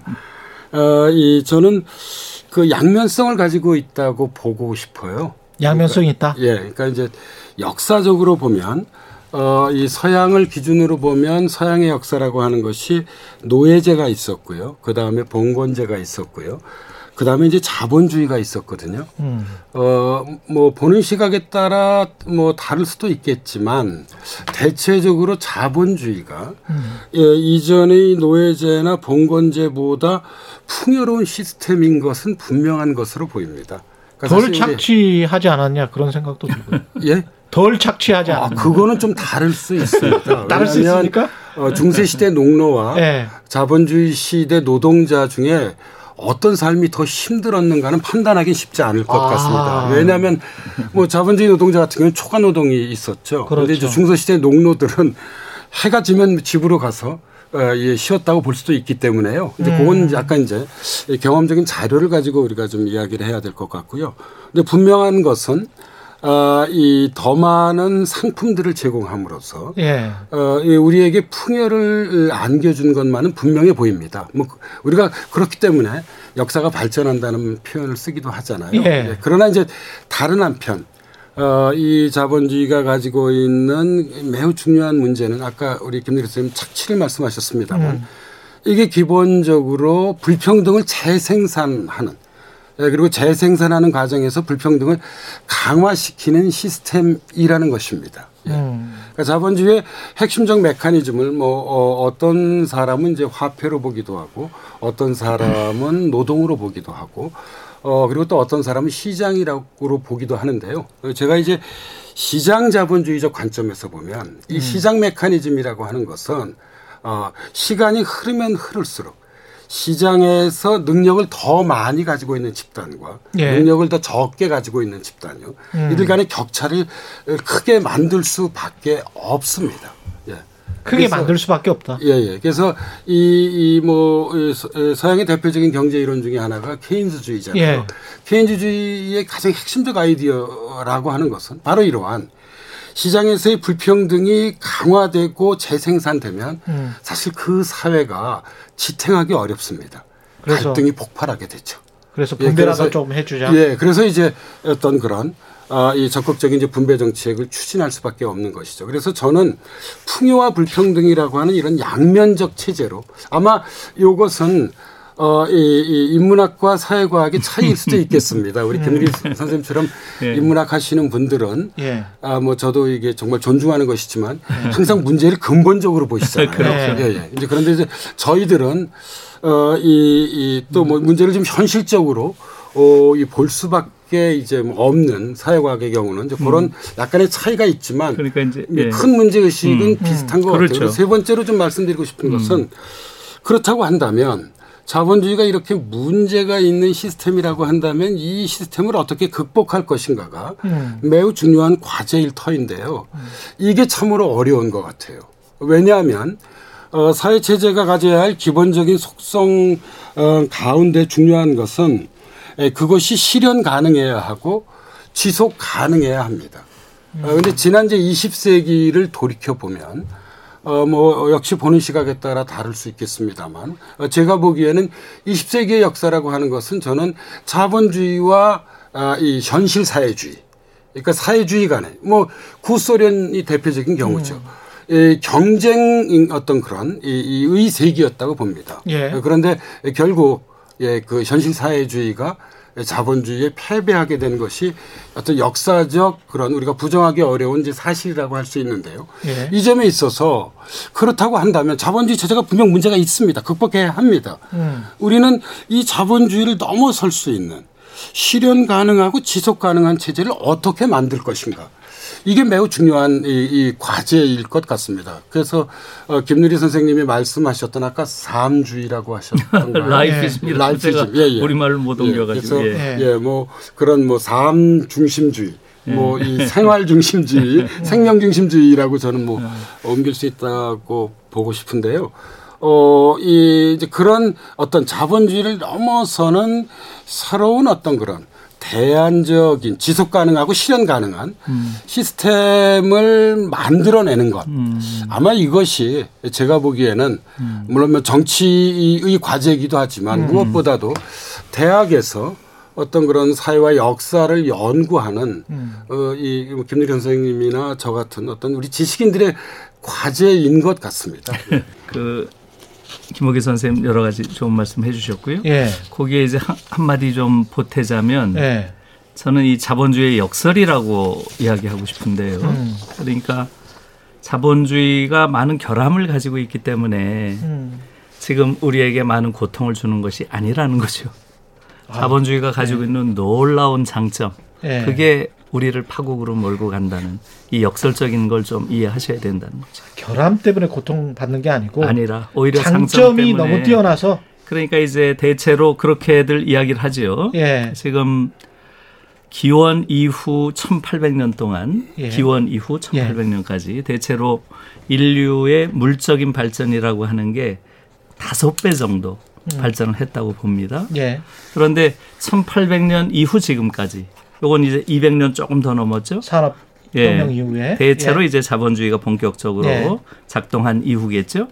그동안에 인류가 예. 물적 성장을 얼마나 했을 것 같아요? 뭐 수, 수십 배, 수백 배 했을 것 같은데요. 그러니까 예. 대체로 경제학자들이 평가하기로는 음. 대체로 백 배 이상 성장했다. 예. 이렇게 보는 것 같아요. 예. 그렇다면 어떻습니까? 천팔백 년 동안 다섯 배 성장을 했는데 했네. 불과 이백 년 동안에 백 배. 백 배 이상의 성장을 했다. 자본주의가 그렇게 놀라운 생산력을 가진 체제죠. 그렇기 때문에 예. 그 덕에 그 덕에 예, 인류가 역사상 처음으로 이제는 빈곤에서 해방되는 음. 이런 시대를 맞은 거죠. 그렇죠. 사실상 분배만 제대로 된다면 음. 전 인류가 그야말로 빈곤 상태에서 해방될 수 있는 물적 토대를 우리가 갖추게 된 거예요. 예. 이건 자본주의의 어마어마한 업적이죠. 그렇죠. 예, 인류를 예. 빈곤으로부터 해방시켰다. 이게 자본주의의 강한 업적인데 예. 바로 이 사실. 음. 자본주의가 놀라운 생산력을 가지고 있다는 이 사실이 자본주의가 가지고 있는 결정적인 결함이 되리라고는 생각을 못했죠. 왜냐하면 음. 생산이라는 게 뭐예요? 모든 생산은 궁극적으로 보면 자연을 변형시키거나 가공하거나 파괴한 결과물입니다. 그렇잖아요. 그렇습니다. 예. 그렇기 때문에 예. 자연과의 관계 속에서 봤을 때 자본주의가 백 배 이상의 생산력을 가졌다는 말은 음. 자연의 관점에서 보면 자본주의는 자연에 대한 어마어마한 파괴력을 행사했다는 얘기죠. 백 배 파괴했다는 그렇죠. 백 배 파괴했다는 이야기죠. 초단기간에. 그렇죠. 불과 이백 년 동안에. 그렇기 때문에 우리가 알다시피 자연이라고 하는 것은 자기 치유력을 가지고 있지 않습니까? 예. 자기 회복력을 가지고 있어요. 그런데 그것도 어느 정도까지죠. 한계가 음. 있는 거죠. 그렇기 때문에 이것이 깨져버리면 복원이 안 된다는 것. 음. 이러한 인식을 벌써 보편적으로 한 게 오십 년이 더 됐죠. 예. 그게 바로 천구백칠십 년에 로만 클럽에서 나온 말이죠. 음. 그때 나온 유명한 말이 지금도 계속 쓰이고 있죠. 예. 지속 가능한, 가능한. 발전. 이 말이 그때 나온 거죠. 음. Sustainable Development란 말이 예. 그때 나와서 지금 오십 년 이상 쓰이고 있는데요. 바로 이미 오십 년 전에 자본주의가 가지고 있는 생태 파괴의 파국적 결과를 다 예, 예감하고 있었던 거예요. 그게 지금은 아주 극적으로 더 심각해진 상황인 거죠. 임계점에 다가가고 있다? 지금 대체로 나오는 그런 미래학자들이나 또 생태 관련된 사람들의 음. 이야기는 예. 이미 넘어섰다는 거죠. 이미 넘어섰다. 인류의 미래가 없다. 이십이 세기는 오지 않는다. 이게 사실은 유럽에서는 이 이야기가 나온 지가 삼십 년이 더 됐죠. 지금 사는 인류가 최후의 인류다. 이 말에 대해서 진지하게 생각하는 거예요. 지금 한국에서는 음. 미래에 대한 어떠한 이야기도 들리지 않습니다. 미래 세대에 대한 관심도 없고요. 음. 미래 생명, 앞으로 지구에서 태어날 미래 생명에 대한 고려는 아예 없는 나라예요. 이게 지금 우리의 큰 문제죠. 사실은 지난번 독일에 음. 작년에 구월에 있었죠. 총선에서 예. 핵심 쟁점이 뭔지 아십니까? 예. 사십육 퍼센트가 무려 음. 생태 기후변화 이 문제였어요. 이슈의 음. 사십육 퍼센트가. 삼십이 퍼센트가 코로나에 대한 현실적인 대응. 이걸 가지고 다퉜고요. 음. 경제 문제를 다룬 게 십이 퍼센트밖에 안 됩니다. 지난번 총선에서. 그런데 예. 지금 한국에서 과연 그런 문제를 지금 다루고 있나요? 지금 대선을 하고 있는데 미래 세대에 대해서, 미래 태어날 생명에 대해서 지금 한국에서처럼 이렇게 무책임한 어른을 가진 나라가 없어요. 제가 그 이야기를 다른 자리에서도 한 적이 있는데요. 예. 제가 반론 차원에서 이런 질문을 드려볼게요. 예, 물론 물론 할 수 예. 있죠. 예. 이게 환경이라는 게 글로벌 공공, 공공재지 않습니까? 그렇죠. 예. 그래서 이제 기후학자들 이야기는 음. 기후 경제학자들 이야기입니다. 예, 예, 예.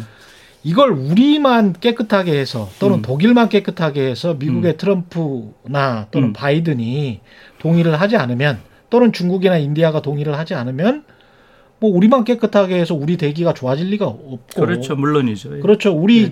그러면 이게 글로벌 공공재라고 그래서 공짜로 다 쓴다고 해놓고 나중에는 다 속이다가 결국은 교수님 말씀대로 그냥 우리는 멸망하는 그 경로로밖에 갈 수 없는 겁니까? 아니면 다른 길이 있는 겁니까? 아니, 그러니까 한 가지 측면에서 맞아요. 네. 한 가지 측면에서 맞는 게 글로벌 공공재라는 측면이라기보다는 네. 이 고혜이란 친구도 이 지속 불가능 자본주의라는 책에서 소위 제국적 생활 양식 이런 표현을 쓰고 있어요. 아. 임페리알레 레벤스파이저 네. 이런 말을 쓰고 있는데요. 굉장히 중요한 말이라는 생각이 들어요. 음. 지금 특히 서구 세계 선진국이 누리고 있는 풍요라고 하는 것은 사실은 주변부, 대체로 지금 글로벌 사우스라고 부르는 예. 빈곤국들이죠. 이쪽에서 착취와 수탈의 결과 그들이 누리는 거 아니겠어요? 음. 그런 부분들이 분명히 있죠. 지금 환경 문제도 그것과 소위 제국적 생활 양식이라고 하는 서구 선진국들의 그런 풍요로운 삶의 방식, 이것과 띄어놓고 생각할 수가 없죠. 그런 측면이 분명히 그러네. 있죠. 네. 그런데 예, 그와 연관해서 꼭 이제 결론적으로 말씀을 드리면 네. 그럼에도 불구하고 음. 지금 이루어지고 있는 생태 환경의 그런 위기라고 하는 것은 음. 거의 과학적으로 이미 증명이 돼 있단 말이에요. 이미 증명이 예, 이미 있다. 증명이 돼 있고 많은 미래학자들의 경우는 네. 이미 임계선을 넘었다고 본단 말이에요. 그쯤이 되면 우리의 경우도 이제는 여기에 대해서 진지하게 생각을 해야, 해야 되는 된다. 거지요. 게다가 네. 게다가 지금 문제는 뭐냐면 지금 우리가 살고 있는 이 지역이 네. 생태 지옥에 가장 집중된 지역이라는 거예요. 왜냐하면 중국이 인류의 생태적 미래를 결정한다 이런 말 들어보셨죠? 예. 결국 중국이 문제인데 음. 중국으로 봐서는 동안 지역, 음. 중국의 동안, 우리로 그렇죠. 하면 서안이죠. 예. 이쪽이 어떤 지역입니까? 이쪽에 원자력이고 뭐고 죄다 몰려있는 지역이에요. 음. 이것이 가장 집중적으로 피해를 당하는 게 저희의 경우인데요. 음. 이런 문제에 대해서 어떤 해결책을 가져야 될지, 이런 부분에 대해서 우리 정치인들이 당연히 관심을 가져야 되는 것이죠. 그런 부분에 대한 어떠한 논의도 없다는 것은 음. 이것은 그 자체가 저는 범죄라고 봐요. 우리가 지금 자본주의의 지속 불가능성 문제도 중요하지만 음. 아까 우리 그 최경영 기자께서 말씀하셨던 전 자본주의와 민주주의의 관계도 음. 어, 이 청취자분들에게 좀 이렇게 말씀을 좀 드릴 음. 필요가 예. 있다고 생각합니다. 어, 이것이 이제 양립 가능하냐, 양립 불가능하냐 그러니까요. 그 문제인데요. 예. 어, 자본주의의 기본적 속성은 어, 이, 뭐, 미국식으로 얘기하자면 일 달러 일 표입니다. 예. 그러니까 이제 우리식으로 얘기하면 일 원 일 표죠. 예. 어, 이건 아니, 제가 만들어낸 것이 아니라 그렇죠. 사회과학자들이 음, 많이 쓰는 음, 말입니다. 음, 민주주의는 일 인 일 표입니다. 음. 예. 그러니까 그 경제의 원리와 정치의 원리가 음. 다른 것이죠. 음. 예. 근데 인간이 살아가는데 가장 중요한 것은 이제 물질적인 삶입니다. 예. 역시 먹고 사는 문제가 가장 음. 중요하죠. 이제 세계 대부분의 나라가 이제 자본주의를 받아들이고 있습니다. 음. 예. 그러니까 중국 같은 경우도 그 이 시장 사회주의, 그러니까 음. 시장을 받아들였다고 해서 예, 시장 사회주의라는 표현을 쓰고 있잖아요. 그렇죠. 음. 예, 이게 자본주의 시장을 받아들인 거예요. 그렇죠. 음. 예, 그래서 먹고 사는 물질적 삶의 문제가 가장 중요한데 음. 예, 이 물, 물질적 삶의 양식으로서 자본주의가 가지고 있는 가장 치명적 문제는 음. 아까 저희들이 이, 이 이야기를 나눴던 불평등의 문제입니다. 음. 결국 어떤 형태로든 불평등을 해결하지 않으면, 완화시키지 않으면 이 시스템 자체는 붕괴할 수밖에 없는 것입니다. 이것을, 이 붕괴를 막기 위한 가장 효율적인 정치 제도가 제가 보기에는 민주주의라고 생각을 합니다. 그러니까 정치 제도를 우리가 보자면 크게 두 가지로 나눌 수 있습니다. 하나는 민주주의고 다른 하나는 권위주의입니다. 그런데 예. 민주주의의 가장 핵심적 아이디어는 그 권력의 원천이 국민에게 있다는 것입니다. 예. 예. 이게 뭐 예, 예, 소위 우리 얘기하는 이제 인민주권주의죠. 반면에 권위주의는 권력의 원천이 국가에게 있는 것입니다. 소수 집단에게 집, 예. 그, 이제 집중되어 있는 것이죠. 예. 그리고 이제 이러한 민주주의는 다시 두 개의 모델로 나눠볼 수 있습니다. 음. 하나가 영미 모델인 자유민주주의가 있고요. 음. 에, 다른 한 모델이 우리가 대륙 모델이라고 하는 뭐 독일과 스웨덴이 대표적이라고 생각합니다. 예. 사회민주주의 모델이 있는 것입니다. 예. 그래서 이제 제가 말씀드리고 싶은 것은 음. 어, 이 민주주의로서 자본주의를 죄, 그, 제어하는데 한계가 분명히 있죠. 음. 그 한계라고 하는 것은 지금 금융위기 이후에 계속 증대된 불평등을 보면 우리가 예. 어, 이 그 한계의 실체를 거의 이제 관찰할 수 있습니다. 그럼에도 불구하고 자본주의의 이 시스템을 그 이 어느 정도 제어할 수 있는 제도로서 민주주의는 매우 중요하다고 생각을 하고 있고요. 음. 권위주의와 비교해 볼 때 민주주의가 갖는 정말 중요한 장점. 그것은 뭐냐면 정기적인 선거나 투표를 통해서 권력을 감시할 수 있다는 점입니다. 음. 예. 이 감시되지 않는 권력은 결국 이 그 부패하기 마련이라고 하는 것은 우리가 어떤 역사에서나 관찰할 수 있는 일종의 경험치과도 같은 것입니다. 예. 정기적으로 감시를 해야 되는 거죠. 그런데 선거나 투표가 가장 효율적인 시스템이라는 생각이 듭니다. 여기서 자본주의와 민주주의의 불가능성, 양립 불가능성을 이야기하는 사람들도 있지만 제가 음. 보기엔 자본주의를 그래도 감시하고 견제하고 대응할 수 있는 가장 효과적인 시스템은 민주주의일 수밖에 없다는 걸 어, 이 하나 말씀드리고 싶고요. 예. 두 번째 이제 이 두 분이 말씀하셨던 것에 제 생각을 좀 더해보자면 음. 어, 전 그럼에도 불구하고 사실 지금 어, 이 전지구적인 생태 위기 다시 말씀드리자면 뭐 가장 대표적인 것이 이제 기후 위기 같은 것인데요. 이 기후 위기의 많은 부분은 사실 선진국이 이 거의 예, 이 비서구 사회. 예, 그러니까 뭐 옛날에 우리 제삼 세계라고 많이 예. 표현했는데요. 이들 국가에게 전가한 부분도 결코 작지 않습니다. 음, 본인들이 음. 이백 년 동안 해먹었잖아요. 예, 예. 그래서 음. 어, 이 사실상 예. 아까 우리 최 기자께서 말씀하셨듯이 이것이 어느 한 나라가 잘한다고 해서 예. 이, 그, 이 기후위기와 같은 생태위기가 극복되기 어렵습니다. 음. 더더욱이 이 생태위기나 기후위기에서 어떤 중요하게 고려해야 할 사안 중에 하나는 무임승차의 문제입니다. 그렇죠. 예. 그러니까 예를 들어 다른 나라들이 다 잘하면 음. 우리는 안 하면 안 되나. 뭐 이런 이제 무임승차 같은 것들이 발생할 수 있죠. 예, 그래서 음. 이제 이런 맥락에서 볼 때 생태위기가 가지고 있는 어떤 전지구적인 성격을 고려할 때 저는 여전히 음. 이번 팬데믹을 통해서 글로벌 거버넌스가 많이 약화됐잖아요. 예. 예, 근데 그럼에도 불구하고 어떤 지구적 연대, 글로벌 거버넌스가 필요하고 제가 이제 이것을 강조해서 말씀드리는 것은 민주주의 그 담론도 계속 그동안 발전돼 왔습니다. 예. 예, 그래서 최근에 지난 이삼십 년 동안 아주 많이 토론돼 왔던 민주주의론이 글로벌 디마크라스, 영어로 써서 네. 죄송합니다만 예, 이른바 지구민주주의입니다. 글로벌 민주주의. 다시 말씀드리자면 민주주의라고 하는 이 원리가 제대로 작동하기 위해서는 이제 지구적 차원에서 어, 이 민주주의가 운영되어야 한다는 것입니다. 예. 그런데 전 세계적인 체제로 보자면 일 인 일 표나 일국과 일표라기보다는 미국 마음대로가 지난 역사였다고 생각을 해본다면 게다가 생활 세계 아까 식문화 식민화 말씀하셨잖아요. 한 국가 내에서도 이십 대 팔십 사회인지는 모르겠지만 노동자 계층도 또 어떤 그 보수 정당에 또는 기후 변화에 적극적으로 반대하는 어떤 투표를 한단 말이죠. 그게 어떻게 보면 촘스키의 매니팩처링 투 콘센트하고 일치하는 그런 개념일 것 같기도 하고 음, 음. 그런 어떤 우리는 그러면 왜 이렇게 생각을 갖게 됐지? 그럼 앞으로 어떻게 해야 되지? 예. 그런 이야기들을 예. 그 다음에 정리해서 김누리 교수님, 김호기 음. 교수님이랑 또 한번 이야기를 해보겠습니다. 예.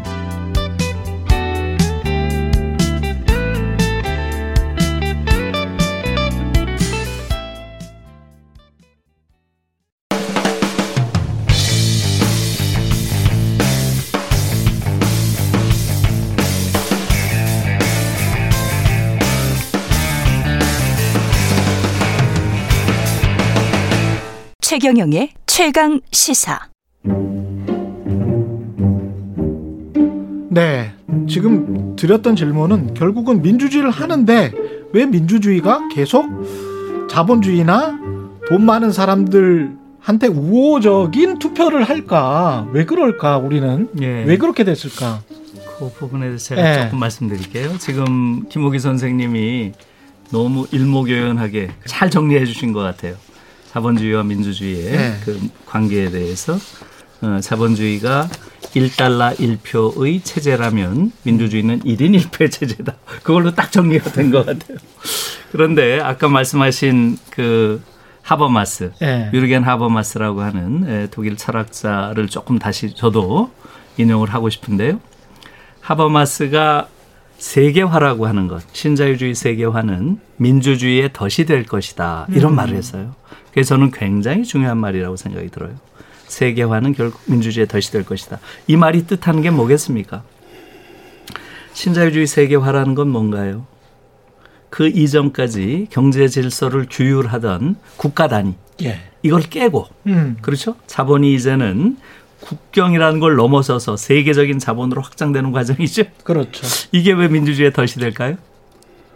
우리가 뭐 자유무역 해봐서 알지 않습니까? 그렇죠. 노동력이 사실상 뭐 다른 나라 노동력이 착취가 되는 거잖아요. 민주주의라고 네. 하는 것은 네. 지금 국가 단위로 이루어져 있죠. 네. 국가 단위로 신임을 묻는 체제죠. 네. 그에 반해서 자본은 초국가적으로 지금 네. 작용을 하고 있죠. 네. 이것이 만들어내는 게 뭐겠어요? 경제 권력이 정치 권력의 우위에 서는 거예요. 예.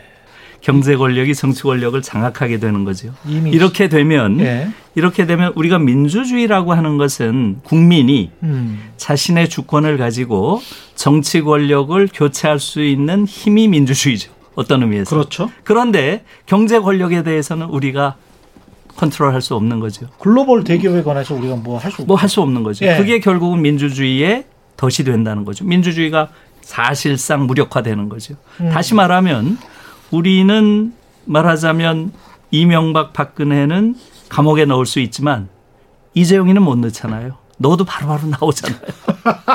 아주 간단한 거예요. 아, 구체적이네요. 예, 네. 그래서 이 경제 권력을 지금 터치하지 못합니다. 이미 예. 한국 사회도 경제 권력이 정치 권력 위에 있어요. 음. 사실상 경제 권력이 지배하고 있죠. 그렇죠. 저는 의회도 지배하고 있다고 봐요. 음.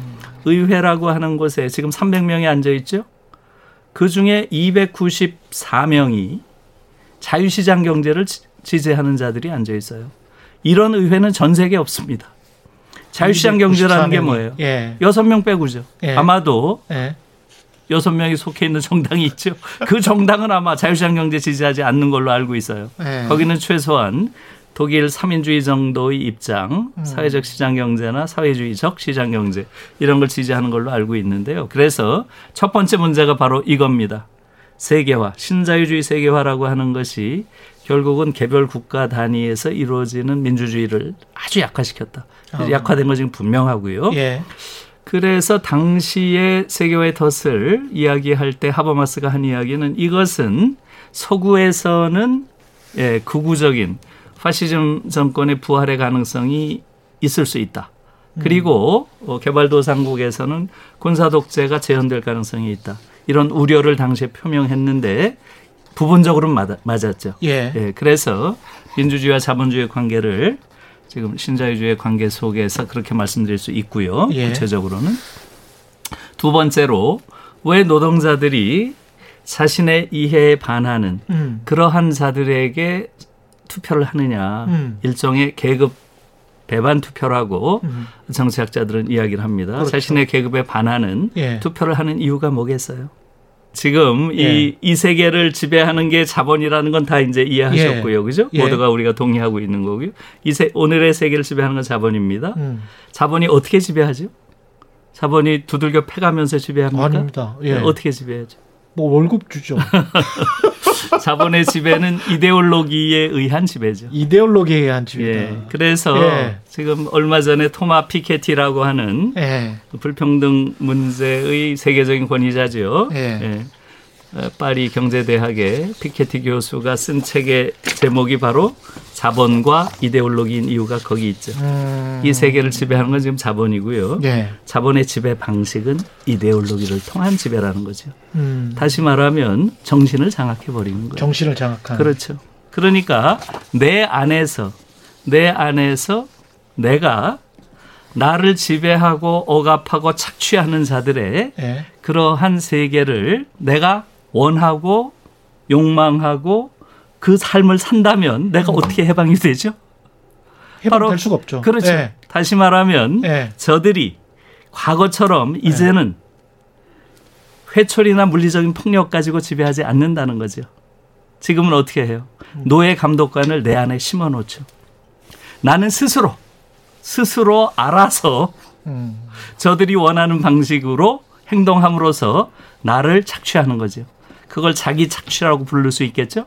플라톤의 동굴에 갇힌 인간처럼. 그런 거와 비슷한 거죠. 예. 그러니까 이러한 자기 착취가 저는 전 세계에서 가장 심한 나라가 한국이라고 봅니다. 음. 우리나라에서는 그걸 자기 개발이라고 불러요. 한국인들은 자기 착취를 하지 않으면 불안해요.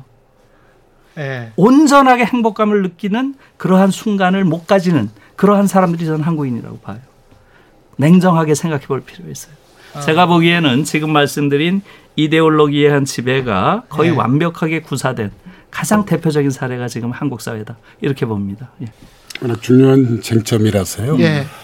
뭐 그렇다고 해서 이제 우리가 또 저기 그 미래에 대한 어떤 희망을 이야기하지 않을 수는 없는 것이잖아요. 예. 음. 예, 그래서 어, 이 지난 예, 이 그 이 차 세계 대전 이후에 이제 자본은 여러 개의 변환 형태를 갖게 됩니다. 음. 어, 화폐 자본, 생산 자본, 상품 자본이요. 예.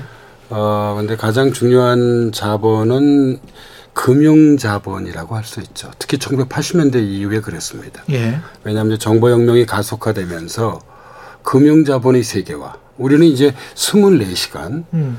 어, 뉴욕이나 도쿄나 어, 프랑크푸르트나 런던 주식시장에 투자할 수 있습니다. 그렇습니다. 예. 예. 그래서 예, 금융자본이 이제 세계화가 매우 중요한 어떤 자본주의의 세계화, 다시 말씀드리자면 이제 신자유주의 세계화를 이끌어온 원동력이었는데요. 음. 아까 우리 김누리 선생님 말씀하셨듯이 문제는 자본은 이렇게 지구적으로 음. 예, 스스로 자기재생산을 하는데 민주주의라고 하는 것은 일국적인 어떤 그런 영역에 갇혀 있는 것입니다. 한국 민주주의, 미국 민주주의, 독일 민주주의, 일본 민주주의입니다.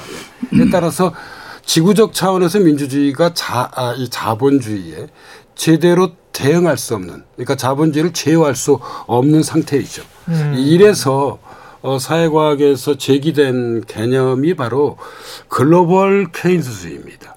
음. 케인즈주의를 국제적으로 작동시켜야 한다는 것이죠. 근데 이 케인즈주의가 국제적으로 작동하기 위해서는 매우 중요한 조건이 있습니다. 어, 이, 이 국제관계라고 하는 것은 기본적으로 힘의 관계입니다. 예. 어, 이, 우리가 뭐 이 지 오, 지 칠, 지 이십 이런 이, 이 얘기들을 많이 하죠. 그러니까 예. 현실적인 힘을 크게 갖고 있는 국가들 간에 합의가 이루어져야만 합니다. 예. 아니 근데 백신도 예. 자국 구성으로 근데 이제 그렇게 제 얘기는 뭐냐면 하는데. 그렇다고 예. 해서 우리가 이 상태를 그대로 놓아두게 되면 일단 희망이 전부 보여지는 건 아니죠. 근데 이제 글로벌 케인즈주의라는 예. 게 가능할까 그런 생각이 막 아니요, 드는 거예요. 그럼에도 불구하고. 예. 음. 예. 그러니까 지금 음. 이제 제 얘기는 뭐냐면 예. 우리가 미래의 어떤 그런 희망의 관점에서 문제를 이제 봐야 한다는 것이죠. 희망의 관점에서 봐야 한다. 예, 희망의 관점에서 보면 음. 어떤 게 정말 실현 가능할 것인가. 음. 그나마 그래도 실현 가능한 대안이 바로 이 글로벌 케인즈주의고요. 음. 아까 아. 피케티 말씀을 하셨습니다만 예. 결국 금융자본을 일국적 차원에서 통제하기 어렵습니다. 예를 들어 우리나라에 투자된 외국 자본들에게, 외국 금융자본들에게 우리나라만 예를 들어 자본세를 부여하잖아요. 예. 그러면 다, 당연히 다른 나라 주식시장으로 이동하게 됩니다. 그렇죠. 예, 따라서 예. 글로벌 케인즈주의에 입각한 음. 글로벌 자본세와 같은 것을 도입해야만 합니다. 이건 중장기적 과제입니다. 예. 좀 했었죠. 십, 예. 십이 퍼센트, 십오 퍼센트 해가지고 예. 예. 하긴 했었는데. 그래서 아무튼 예. 이러한 저는 그러니까 대안의 측면에선 뭐 그것이 단기적으로는 이루어지기 어렵다 하더라도 음. 우리가 이제 글로벌 거버넌스라고 얘기하는데 글로벌 거버넌스의 구체화된 형태로서 글로벌 케인즈주의 같은 것이 음. 어, 언젠가는 저는 가능한 한 빨리, 빨리. 예, 모색되어져야 한다고 생각합니다. 그렇지 않으면 예. 사실상 자본주의가 가지고 있는 그늘은 훨씬 더 전 짙어질 거라고 생각을 하고 있습니다. 이걸 하나 예, 저기 말씀드리고 싶고요. 예. 어, 그리고 두 번째 이제 그 계급 배반 투표에 대해서 말씀을 음. 우리 김누리 선생님 하셨는데요. 사실 우리가 투표를 하는 행위는 두 가지로부터 크게 구속을 받습니다. 어, 하나는 사회경제적 위치입니다. 음. 어, 그리고 또 다른 하나는 어, 사회문화적 의식입니다. 음. 예. 근데 이제 경제적 위치에 따라 투표 성향이 곧바로 결정되지 않습니다. 그렇죠. 예, 많은 경우에서는 문화적 의식, 예, 그리고 특히 이러한 문화적 의식이 때로는 아, 이 그 나라의 어떤 그런 이 역사자와 역사. 긴밀하게 연관되어져 있습니다. 예. 예를 들자면 우리나라 같은 경우에서는 지난 이십 세기 후반 가장 중요한 어떤 한국 사회 특징 중에 하나는 냉전 분단 체제입니다. 한국 전쟁. 예, 예. 예. 그래서 이 냉전 분단 체제 하에서 이른바 우리가 내면화하고 있는 분단 의식 음. 이런 것들이 유권자들에게 심한 영향을 미치게 됐죠. 음. 예, 예. 그래서 음. 이런 아까 이제 이데올로기라고 어, 이, 음. 그 표현을 하셨는데요. 음. 어, 이 계급 배반 투표에서는 어떤 객관적인 위치 못지않게 음. 이런 주관적 의식이 음. 투표 성향에 큰 영향을 음. 미칠 수 있다는 점을 좀 주목할 필요가 있고요. 음. 어, 저는 이제 이 점에서 어, 이, 그, 이, 제가 뭐 역시 이제 이, 이 또 미래를 얘기하지 않을 수 없는데요. 예. 여전히 저는 유효한 개념이 어, 이 안토니오 그람시의 헤게몬이라는 개념을 음. 좀 새롭게 재구성해낸 카운터 헤게몬이라고 생각을 하고 있습니다. 음, 음, 그러니까 헤게몬이라고 하는 것은 한마디로 얘기하자면 음. 이 자본주의적 생활에 어떤 우리의 삶과 의식을 순치시키는 것입니다. 그렇습니다. 음. 예. 예, 이 체제가 최고야. 예. 이 체제 외엔 다른 대안이 없어를 순치시키는 거죠. 그런데 음. 그렇지 않은 것이죠. 예. 자본주의는 문제가 있는 체제이기 때문에 아까도 말씀드렸듯이 명암이 있는 체제이기 때문에 음. 그 그늘을 극복해야만 합니다. 예. 그런데 이제 기성 공론장의 대부분의 경우는 음.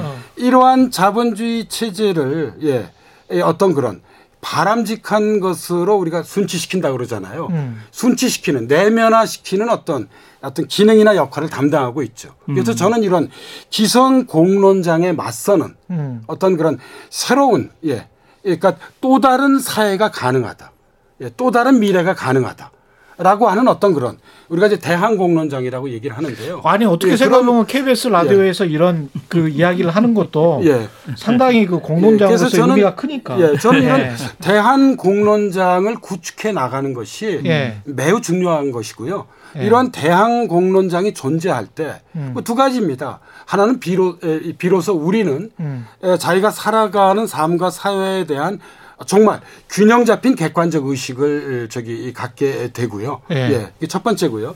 두 번째로는 어. 어, 이 균형 잡혔기 때문에 보다 현실을 전 잘 예, 어. 제대로 파악할 수 있다고 생각을 좀 하고 있습니다. 음. 예, 그래서 예, 사실상 이런 어, 예, 우리나라도 여러, 예, 다양한 형태의 이 대한 언론 매체들이 있잖아요. 예. 예, 그래서 저는 음. 이런 것들이 더욱 활성화되어져야만 한다고 생각, 예, 보고 있습니다. 예. 예. 제가 청취자들이나 시청자들 입장을 약간 좀 중에 예. 저것처럼 약간 속물적인 사람들도 분명히 있을 거란 말이죠. 근데 저 같은 사람은 저같이 이제 얄팍한 생각을 가진 기자는 그래도 우리가 이렇게까지 성장을 했고 사다리 위에 올라갔는데 대충 하다가 그 미국 위주의 세계에서 그냥 사다리 걷어차고 그냥 그 안에서 민주주의만 좀 잘하고 복지국가만 잘 이뤄서 북유럽처럼 어떻게 좀 잘 살 수 있지 않을까? 그쪽으로 갈 수 있지 않을까? 그런 또 얄팍한 예. 생각이 좀 들어요. 예. 예? 근데 아무튼 그렇게 예. 그렇게 가긴 좀 어려울 것 같고요. 그게 어렵습니까? 예. 그럼요. 사실은 선진국이 된다고 하는 것은 예. 제가 보기에는 본질에 접근하는 행위라고 생각을 하고요. 조금 예. 더 본질적으로 가야 되는 거고요. 예. 아까 우리 저 김호기 선생님 말씀하신 것처럼 사회학자가 조금 더 현상에 대한 분석을 한다면 예. 이제 인문학자들은 조금 안으로 들어가서 그게 본질이 뭐지 자꾸 이걸 따, 따진단 말이에요. 예. 지금 말씀하신 부분을 예. 제가 인문학자의 관점에서 보면 이렇습니다. 예.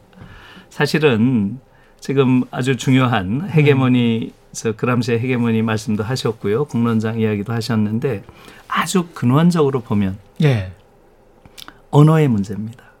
아, 또 언어가 나오는구나. 예, 이 모든 것들이 작동하는 게 결국은 우리가 언어를 통해서 예. 현실을 파악할 수 있는 것이고요. 그렇죠. 또 그 파악한 인식을 가지고 현실을 변화시킬 가능성이 있죠. 음. 그런데 이 언어 자체가 완전히 거짓의 언어로 이루어진 사회에서 그 사회를 변화시키는 건 불가능하겠죠. 맞습니다. 그래서 예. 이 언어의 문제가 사실은 이데올로기 문제의 핵심이 되는 이유가 그런데요. 음. 그러니까 이런 거죠.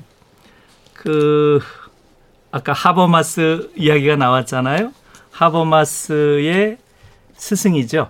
예. 예, 스승이 테오도르 아도르노라고 있는데요. 예. 아도르노 이야기를 좀 하면 아도르노가 바로 그 언어의 본질적인 정치적 속성 이거에 대해서 생각을 해, 많이 했어요. 음. 그래서 아마 네, 한국에서는 아도르노가 에릭 프롬이나 이런 사상가보다 훨씬 덜 알려져 있는데요.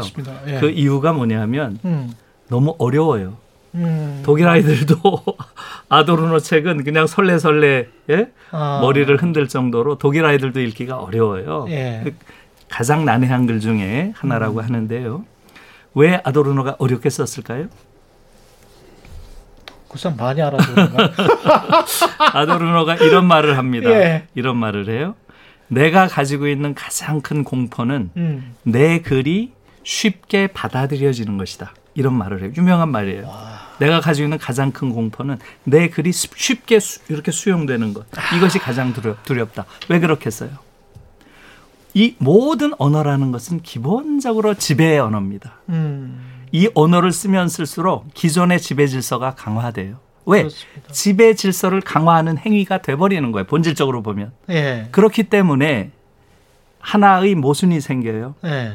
결국은 이 세계를 변화시키고자 하는 자는 어. 언어를 통해서만 사람들의 인식을 바꿀 수 있어요. 그렇잖아요. 그렇지. 그래야만 세상이 바뀌겠죠. 그런데 그 언어를 사용하는 순간 이 기존 질서를 더 강화한다 이거예요. 아포리. 그렇기 때문에 아도르노의 경우는 네. 내가 사실은 의도적으로 그러한 난해한 글을 쓴다는 거죠. 말하자면 나는 네. 언어 속에 상체기를 내서 네. 성찰의 그러한 공간을 만들고자 한다. 내 말이 그냥 수용되는 게 아니라 네. 항상 내 말은 비판적 사유의 성, 사유를 가능케 하는 성찰의 공간을 만들려는 것. 이런 말을 하거든요. 이건 굉장히 중요한 이야기예요. 제가 이 길게 언어의 문제를 이야기한 이유는 네. 바로 한국 때문에 그래요. 모든 언어 속에는 그런 지배의 논리가 담겨 있다는 거 우리가 알잖아요. 지배의 논리가 담겨 그렇죠. 있다. 그 안에 특히 한국의 네. 경우는 극단적이라는 거죠. 극단적으로 지배 논리가 담겨 있다. 거짓에. 지배를 위한 거짓에 그러한 내용들이 담겨 있다. 예를 들어서 예. 지금 한국에서 우리가 보수와 진보라고 이야기를 하잖아요. 음. 대체로 민주당 계열을 진보라고 하고 음. 저쪽 국민의힘이란 쪽을 보수라고 하지만 이 언어 자체가 완전히 거짓의 언어죠. 이게 무슨... 지금 국힘이라고 하는 이런 정당이 어떻게 이게 보수 정당입니까? 보수가 뭡니까 도대체? 그리고 민주당이란 정당이 뭘 근거로 진보해요? 말하자면 이런 언어들 자체, 특히 말하자면 언론계에서 끊임없이 프레임으로 재생산하고 있는 이러한 것 때문에 한국 사회가 엄청난 기형성을 극복 못하는 거예요. 음. 지금 한국의 정치 구도는 저는 반복적으로 그 얘기를 하고 있어요. 네. 보수와 진보가 서로 경쟁하는 정치구도 아닙니다. 이건 네. 지금 한국 정치를 규정하는 최고의 거짓말이에요. 음. 지금 한국의 정치는 수구와 보수가 과두 지배하는 체제예요. 경쟁도 안 해요. 음. 칠십 년 동안 서로 권력을 분점해서 음. 육 대 사, 사 대 육으로 끊임없이 과두 지배하는 체제인 것이지 이들이 언제 경쟁을 합니까?